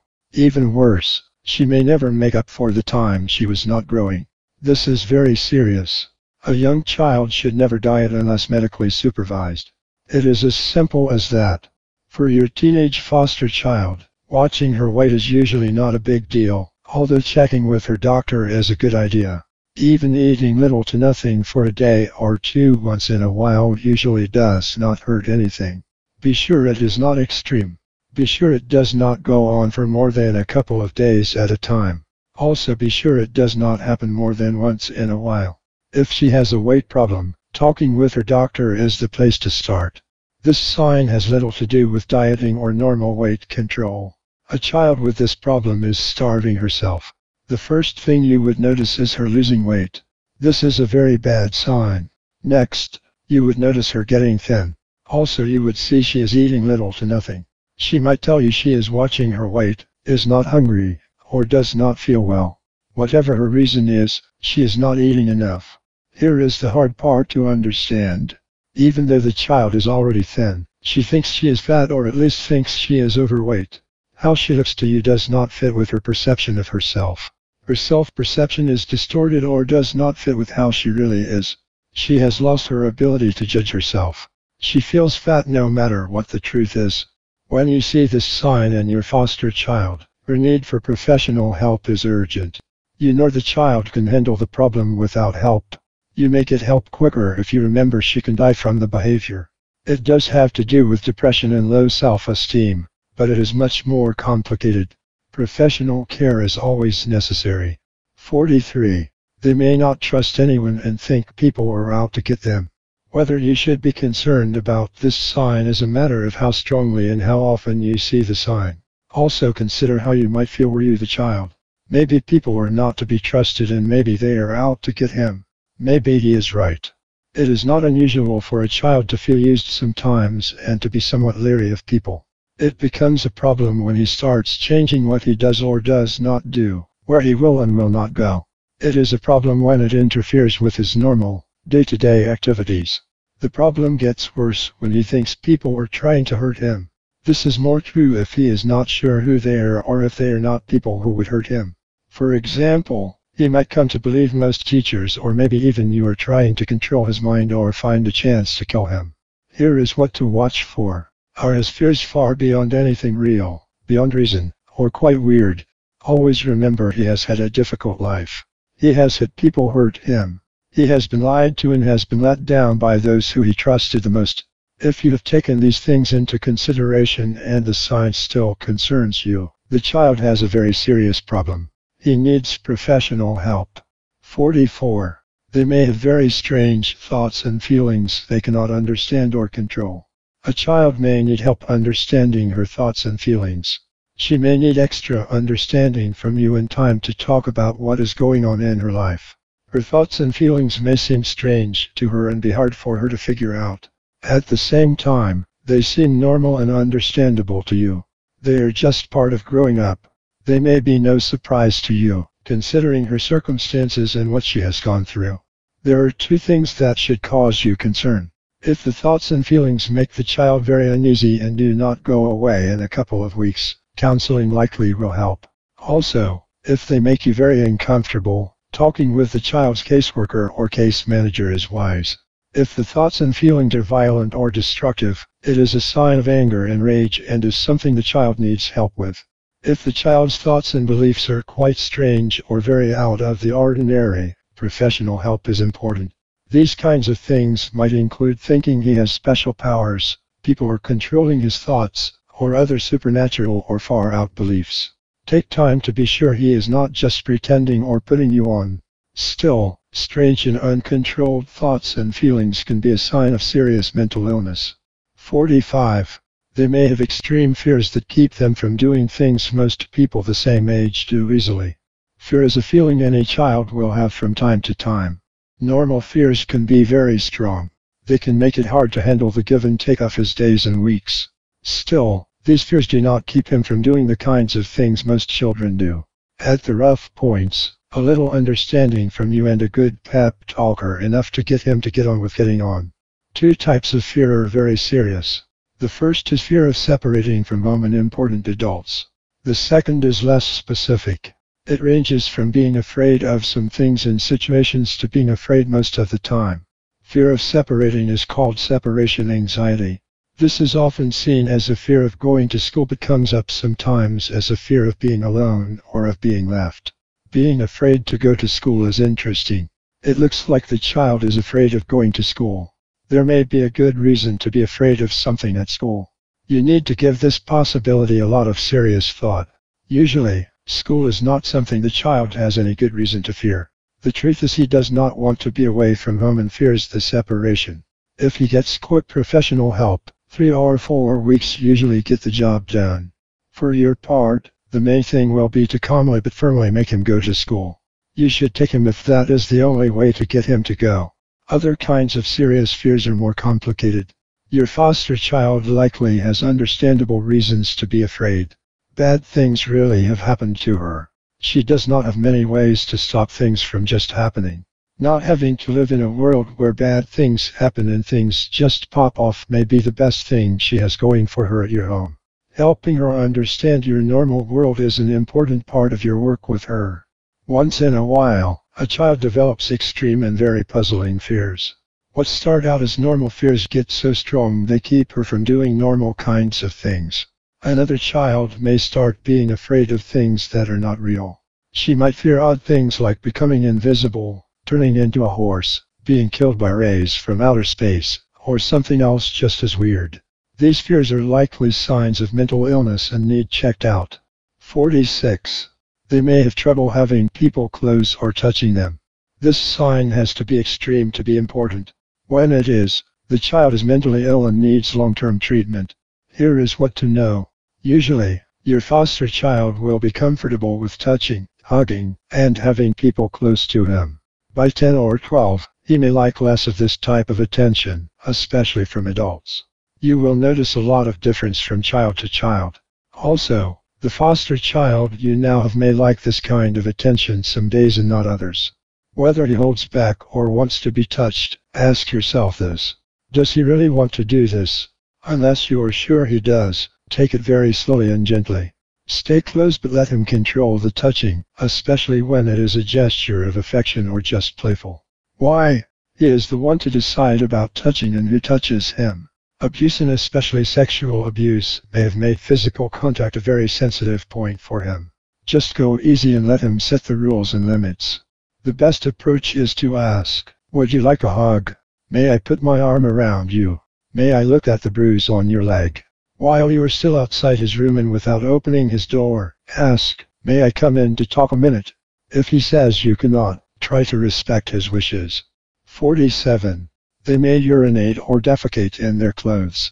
This is usually a serious problem, sometimes caused by medical problems but more often by emotional troubles. Keep in mind that a child ten or twelve years old sometimes might have an accident. Even so, it is unlikely for children that old. If you see the sign in your foster child, a physical examination is necessary. A real physical problem may be the cause. Here are a couple of things to know. Even if the problem is emotional, it can become physical if it goes on too long. Not regularly going to the bathroom causes physical problems. This means he needs medical care for the problem along with counseling. Also, there is not much you can do to help except calmly have him clean himself each time he has trouble. Making any more of it will only make the problem worse. forty-eight. They may cut and hurt themselves on purpose. Your foster child might cut or hurt himself and really just be fooling around, but it is unlikely. Even then, it will happen once or twice and stop. If the cut or injury is more than minor or if the behavior keeps happening, the child has a problem. Talking to him about the problem and listening for other signs of trouble will help. This is a very serious problem. If it happens more than once or twice, he needs a mental health evaluation. Also look very closely for other signs you may have overlooked and do not accept the explanation that he is doing it for attention. It is much more serious than that. forty-nine. They may have a strong interest in fire, watching fires, setting fires, and doing things with fire. A child might like to build fires and watch a fire burning. At the same time, he understands the danger and is careful. Also, fire is not something he thinks about much. A child who has a problem with fire has a much different set of thoughts and feelings about fire. He thinks a lot about it. He looks for chances to set fires, to watch fires, and to do things with fire. Before ten or so, your foster child's playing with matches or lighters may cause a fire or get you concerned in other ways. Usually this is a behavior problem and not a sign of mental illness. By ten to twelve, it is more than a behavior problem, although a simple accident can still happen. If the child has a problem with fire, some effort to keep matches and lighters away from him is a good idea. Even taking time to teach him safe use of matches and fire cannot hurt and has helped some children. Also, talking with a fireman might have some educational value. These activities should not be used to frighten or scare the child. It is likely he has other problems that may be less easy to see. Here is the important point. Getting angry with him or punishing him are likely only to make the problem worse. Talking is important, as is a warm, safe family environment. Even when they are there for him, professional help is important. fifty. They may hear voices and see things others do not hear and cannot see. When your foster child has this sign, it is called hallucinating. The problem is most likely not a sign of mental illness. Hallucinations can be caused by high fevers or by drugs or some type of poison. Always consider these possibilities first. They mean she needs medical attention right now. Also, she may tell you about things that may seem like hallucinations when they are really dreams. At other times, it just seems to her like something odd happened when it did not. Any of these causes do not last long and do not come back up. Even at that, don't just brush them off as unimportant. Watch for other signs. Here is the important point. If the hallucinations are a sign of mental illness, they will happen from time to time. Also, the child believes they are real. Usually, she will tell you about them, especially if you ask if she is still hearing the voices or seeing the visions. If not, you can likely tell by watching her. You will see she is watching the visions or listening to the voices. Two additional points are important. First, this sign does not mean the child is dangerous. She probably is no more dangerous than other children. Second, she is seriously mentally ill. Helping her will take long-term professional treatment. An important part of her treatment is getting to live in your home and having you and your family to care about her. Example: Barbara tried to think about the question her doctor just asked and then said, "What? I don't know what is wrong with me. I don't think I heard what you said.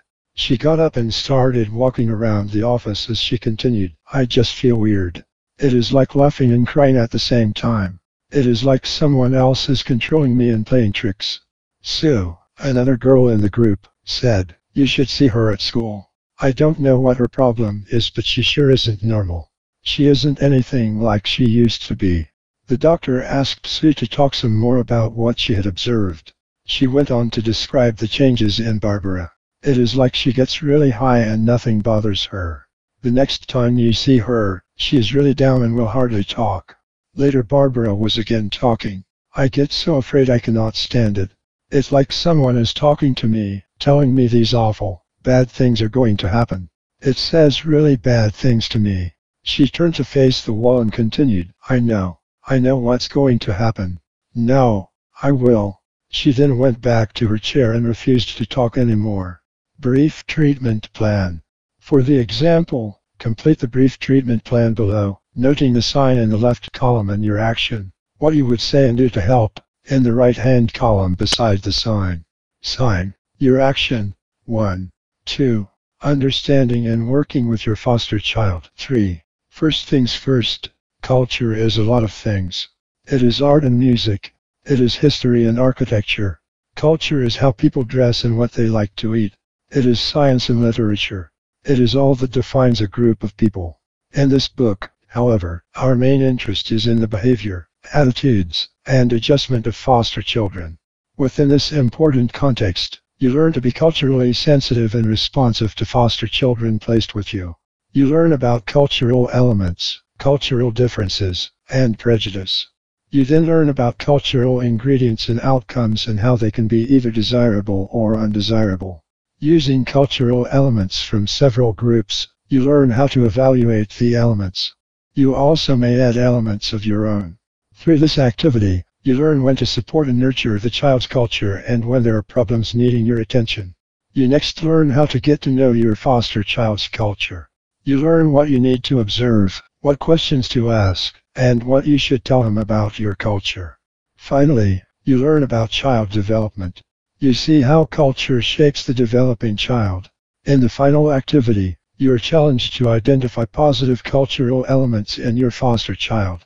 You finish by explaining how you will support and nurture them.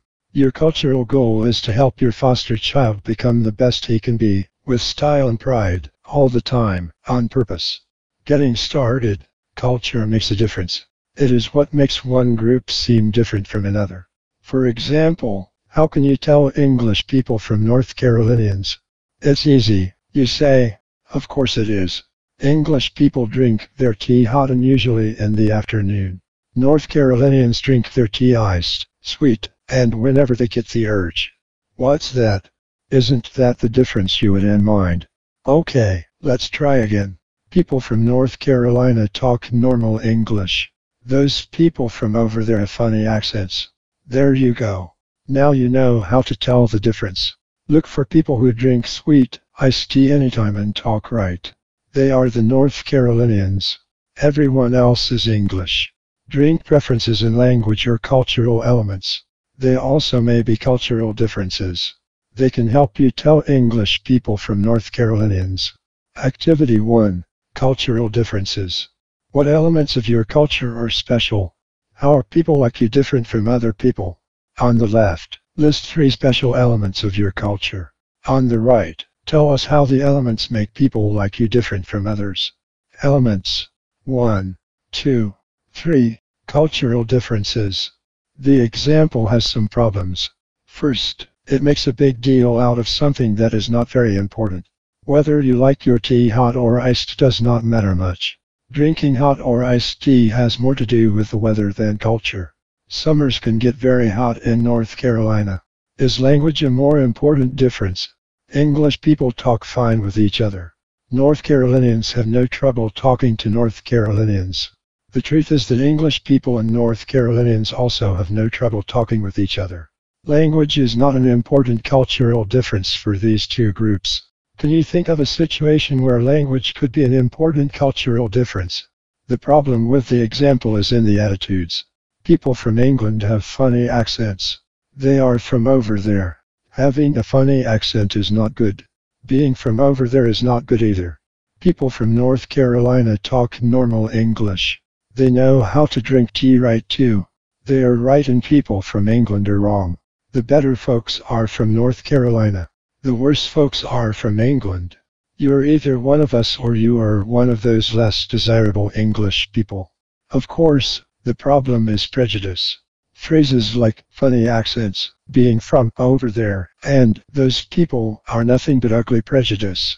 Activity two. Prejudice. What do they say about people like you that is not true? What prejudices do others have about your people? On the left, list three things people say about your people that are not true. On the right, explain how they are prejudices. What is the truth about your people? What they say. one, two, three. The truth is, if you and your foster child have the same culture, things are fine. Problems only come up when your cultures are different. That's when prejudice gets in the way. Do you think your people are better than hers?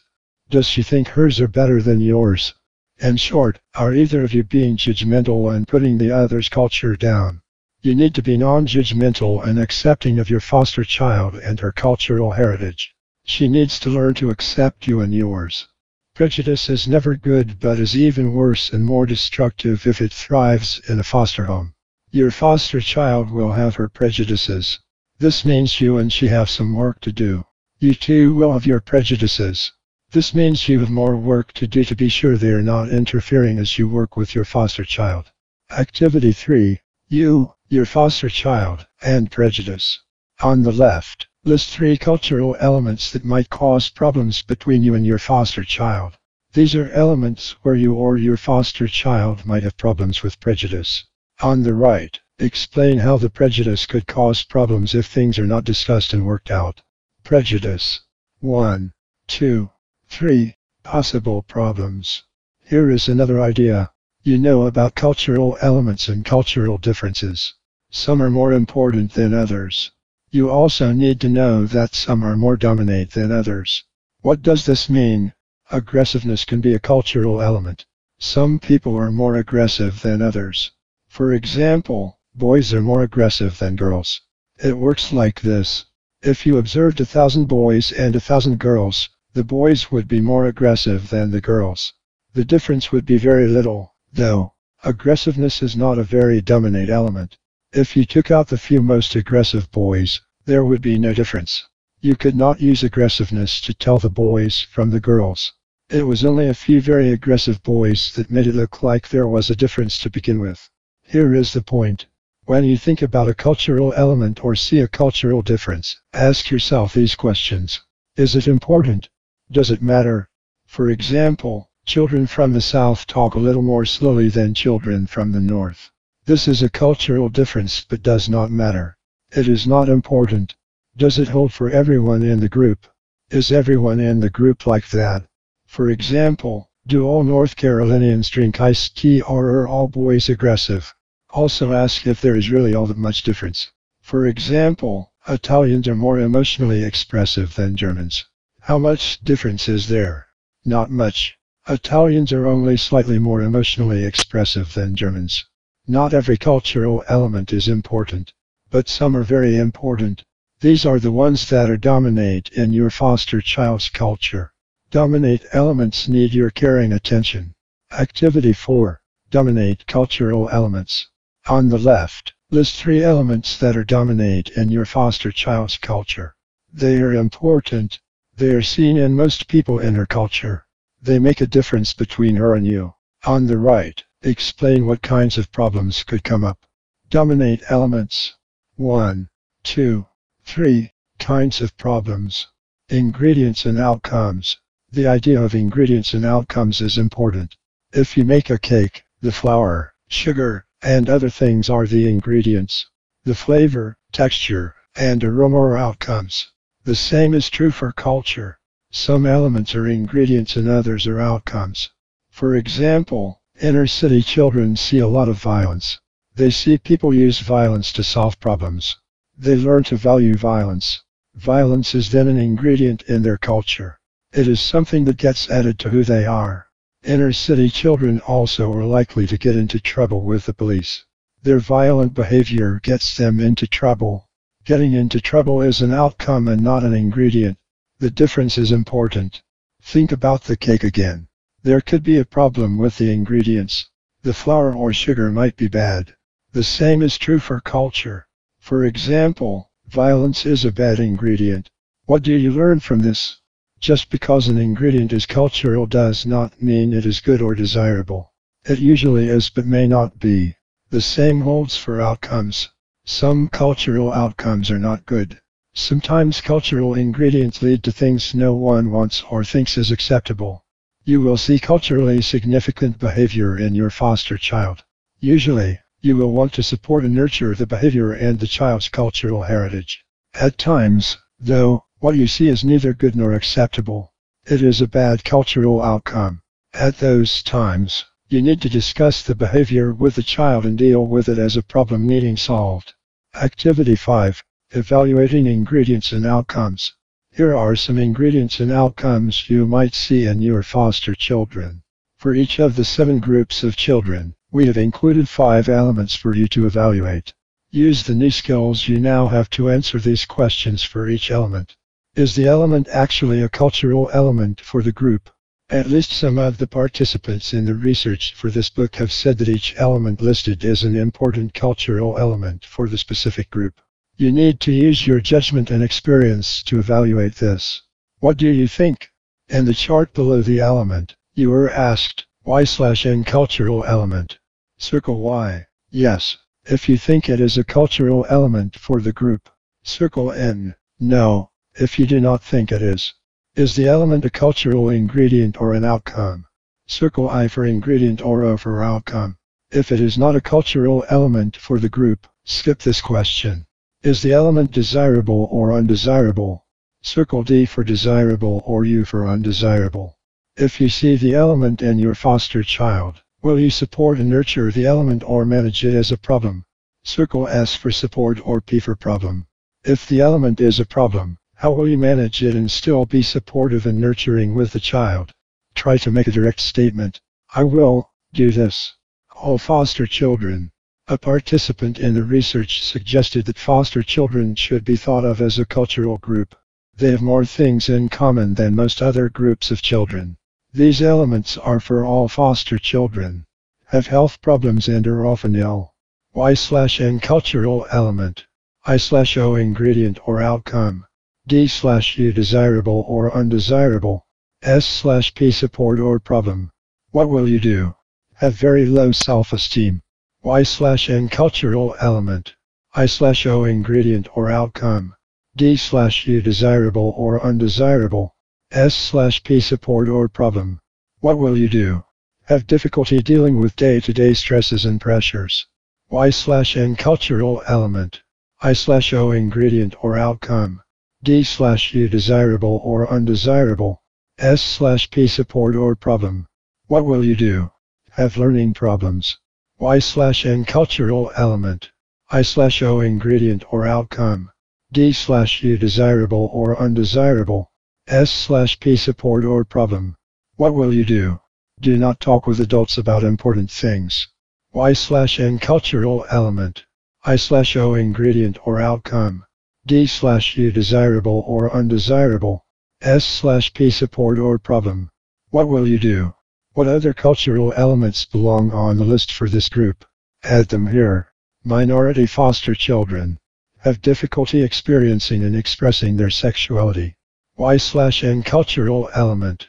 I slash O ingredient or outcome.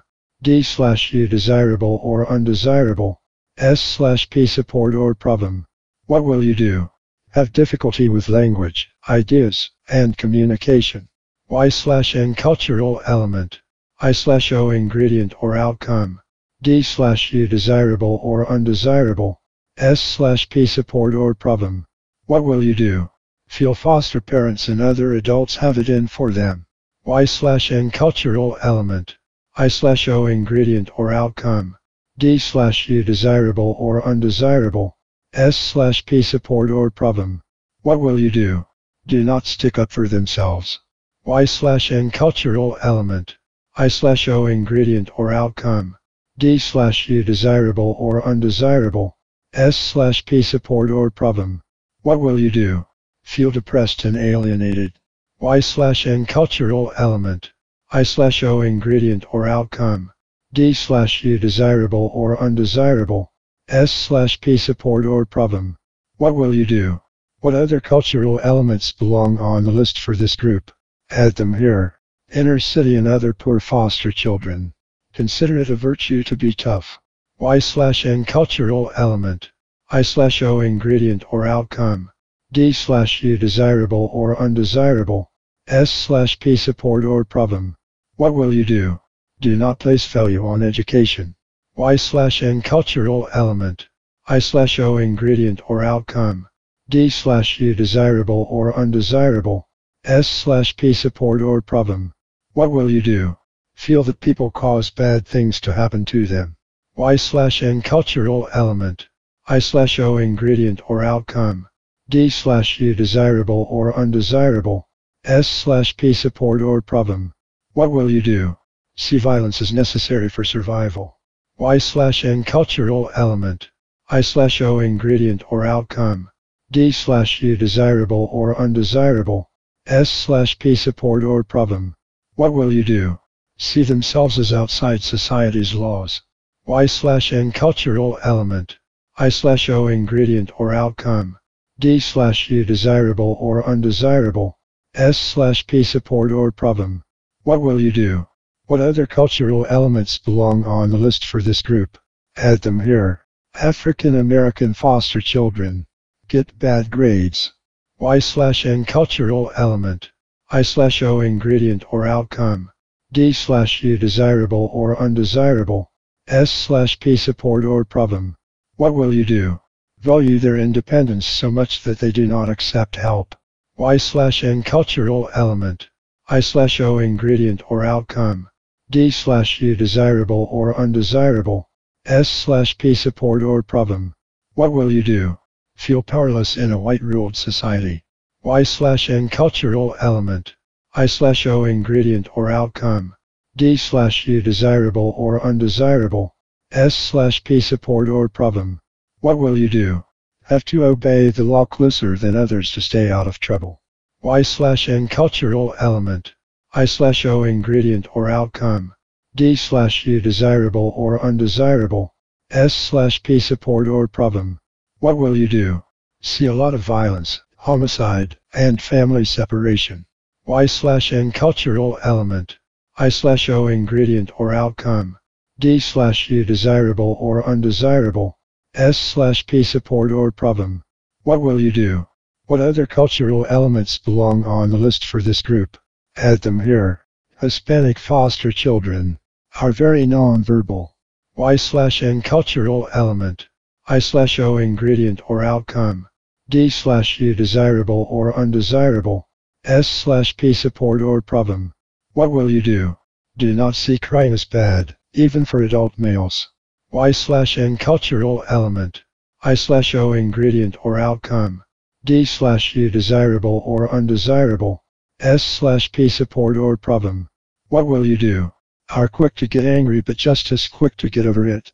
Y slash N cultural element, I slash O ingredient or outcome, D slash U desirable or undesirable, S slash P support or problem. What will you do? Are loose about time and do not value doing things on time. Y slash N cultural element, I slash O ingredient or outcome, D slash U desirable or undesirable, S slash P support or problem. What will you do? Have macho personalities. Males. Y slash N cultural element, I slash O ingredient or outcome, D slash U desirable or undesirable, S slash P support or problem. What will you do? What other cultural elements belong on the list for this group? Add them here. Asian and refugee foster children are very perfectionistic. Y slash N cultural element, I slash O ingredient or outcome, D slash U desirable or undesirable, S slash P support or problem. What will you do? Stress success over everything else. Y slash N cultural element, I slash O ingredient or outcome, D slash U desirable or undesirable, S slash P support or problem. What will you do? Are loyal and honest mostly only with their own kind. Y slash N cultural element, I slash O ingredient or outcome, D slash U desirable or undesirable, S slash P support or problem. What will you do? Easily feel a loss of honor and become embarrassed. Y slash N cultural element, I slash O ingredient or outcome, D slash U desirable or undesirable, S slash P support or problem. What will you do? Are real no-touchers and avoid touching or being touched. Y slash N cultural element, I slash O ingredient or outcome, D slash U desirable or undesirable, S slash P support or problem. What will you do? What other cultural elements belong on the list for this group? Add them here. Native American foster children. Do everything in their power not to cry. Y slash N cultural element, I slash O ingredient or outcome, D slash U desirable or undesirable, S slash P support or problem. What will you do? Have been conditioned to be passive. Y slash N cultural element, I slash O ingredient or outcome, D slash U desirable or undesirable, S slash P support or problem. What will you do? Value experiential learning above directed learning. Y slash N cultural element, I slash O ingredient or outcome, D slash U desirable or undesirable, S slash P support or problem. What will you do? Think about time in a different way from the dominant culture. Y slash N cultural element, I slash O ingredient or outcome, D slash U desirable or undesirable, S slash P support or problem. What will you do? Do not accept the authority of foster parents or teachers. Y slash N cultural element, I slash O ingredient or outcome, D slash U desirable or undesirable, S slash P support or problem. What will you do? What other cultural elements belong on the list for this group? Add them here. Finding out about your foster child's culture. Your latest foster child is from a distant planet. His homeland is called World six. People from there are known as Six-Ites. Your first task is to understand Six-Ite culture. You want to know enough to support the best cultural elements in your Six-Ite foster child. What do you need to know about World six and about Six-Ites to have a good cultural perspective? You are in trouble right off the bat. You do not know anyone else from World six. You cannot visit the planet and you know nothing about Six-Ite culture. If you had grown up on World six, you would know. If you were a Six-Ite, you would know. If you could talk to some experts on Six-Ite culture, you would know. The Six-Ite child is in your home and you need to be culturally appropriate today. You will need to learn everything you can from him. You discover that your foster child came with a certification tag. It certifies that he is a bona fide human child. He has the same needs, problems, and growing pains that any other child would have. So far, you are not much better off. All the foster children who come to live with you have the same certification. To be culturally appropriate, you need to look further. You can only learn about the child's culture by observing him and asking questions. You want to know the positive things about being a Six-Ite. You must make sure you support and nurture these positive cultural elements in the child. Also, you want him to adjust well in your home and to learn about your culture. You want to respect and affirm his culture and expect him to reciprocate. Activity six. Getting to know a Six-Ite. On the left in the order of their importance, list three activities or situations you will observe. To the right of each, explain what you expect to learn about your Six-Ite foster child's culture. Activity or situation. one, two, three. You expect to learn.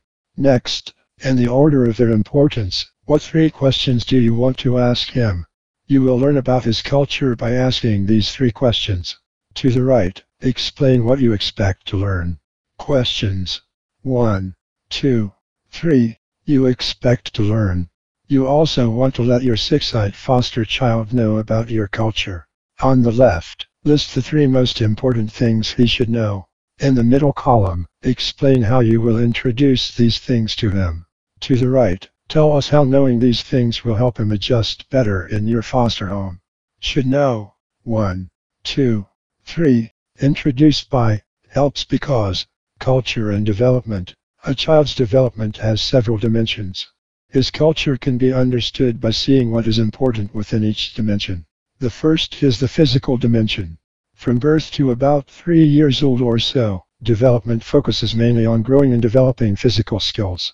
Children learn to walk and talk, run and play, eat and go to the bathroom. They will get stronger, better coordinated, bigger, and will keep on growing and developing. But for now, life for the little folks is mostly a physical kind of thing. Sure, they have emotions. They are rather basic. Little children get angry and afraid. They are loving and happy. They also are becoming social. They like some people and are uncomfortable with others. They know they belong with some people and not with others. They like to play, especially with other children their age. Nonetheless, the developmental emphasis is on physical kinds of things. Even at this very young age, culture is influencing and shaping the growing child. He learns about touching and being touched, eating and food preferences, playing and interacting physically. He also learns physical skills and endless things about people and his environment. Cultural learning includes boy stuff and girl stuff, kid stuff and adult stuff. The foundation for his behavior, skills, and sense of where he fits into the physical world is being laid, and culture is the primary teacher. Culture and development begin to blend even more with each other when children are about three years old or so. From then until about five or six, children are in the emotional dimension. Culture becomes increasingly important. Their physical development continues, but emotions take center stage. During these preschool years, children learn about their emotions and how to manage them. To effectively work with them, you certainly need to understand what they are doing. You need to understand how they feel about it as well. They are now two-dimensional. You need to consider both dimensions. Emotional management is an important part of cultural learning. If the child gets angry, how does he let people know? When does he do this and where is it acceptable to get angry? He cannot behave however he feels, whenever he feels it, wherever he happens to be. There are rules and expectations about those types of things. His culture begins to shape who he is and who he will become. At about six or so, the moral dimension becomes central. Cultural learning is even more important. Within the moral dimension, children learn about moral and spiritual things. They learn about right and wrong, good and bad, what they should do and what they should avoid. They learn about what is important and unimportant. They learn about nature and other powers and influences beyond people and day-to-day events. They learn why people value what they value and believe what they believe. Culture is more and more defining who they are and who they will become. By six or so, understanding and working with children requires a three-dimensional approach. You need to understand what they are doing. Additionally, you need to understand how they feel about it and what it means to them in a moral sense. Once children get into school, this three-dimensional perspective becomes four-dimensional. The social dimension starts to dominate. Culture becomes the primary influence on the child's adjustment. Within the social dimension, children learn many new things but also need to use everything they have already learned. They use behavior and physical skills they already have. They need to manage their emotions in ways they have learned. They take their moral values and beliefs into the social arena. They will learn more and experience more, but their cultural foundation has been laid. What happens within the social dimension? Children learn about relationships, groups, and everything social. Here is where they learn to associate with some people and not others. They learn about managing work and play, responsibility and how others see them become ingredients in their development. They learn where they fit into the scheme of things and who they can and cannot become. They are members of some groups and not others. And culture is leading this development. There are two more developmental dimensions that rest almost totally on the four that have come before. These two new dimensions are the sexual and intellectual dimensions. Children learn how to manage themselves sexually. They also learn who they are and how to function as intellectually autonomous adults. By late adolescence, children are fully products of their culture.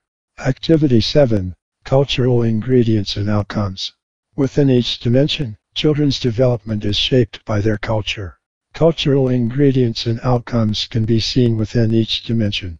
For example, Moral ingredients lead to moral outcomes for the child.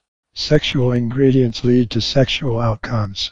For each of the six dimensions, what ingredients and outcomes have shaped your foster child? For each dimension, list one cultural ingredient that has shaped the child in a positive way. Beside the ingredient, note what the positive outcome is. Below that, explain what you will do to support and nurture the positive cultural element in your foster child. Physical. Positive cultural ingredient. Positive cultural outcome. How you will foster and nurture the element. Emotional. Positive cultural ingredient. Positive cultural outcome. How you will foster and nurture the element. Moral. Positive cultural ingredient. Positive cultural outcome. How you will foster and nurture the element. Social. Positive cultural ingredient. Positive cultural outcome. How you will foster and nurture the element. Sexual. Positive cultural ingredient.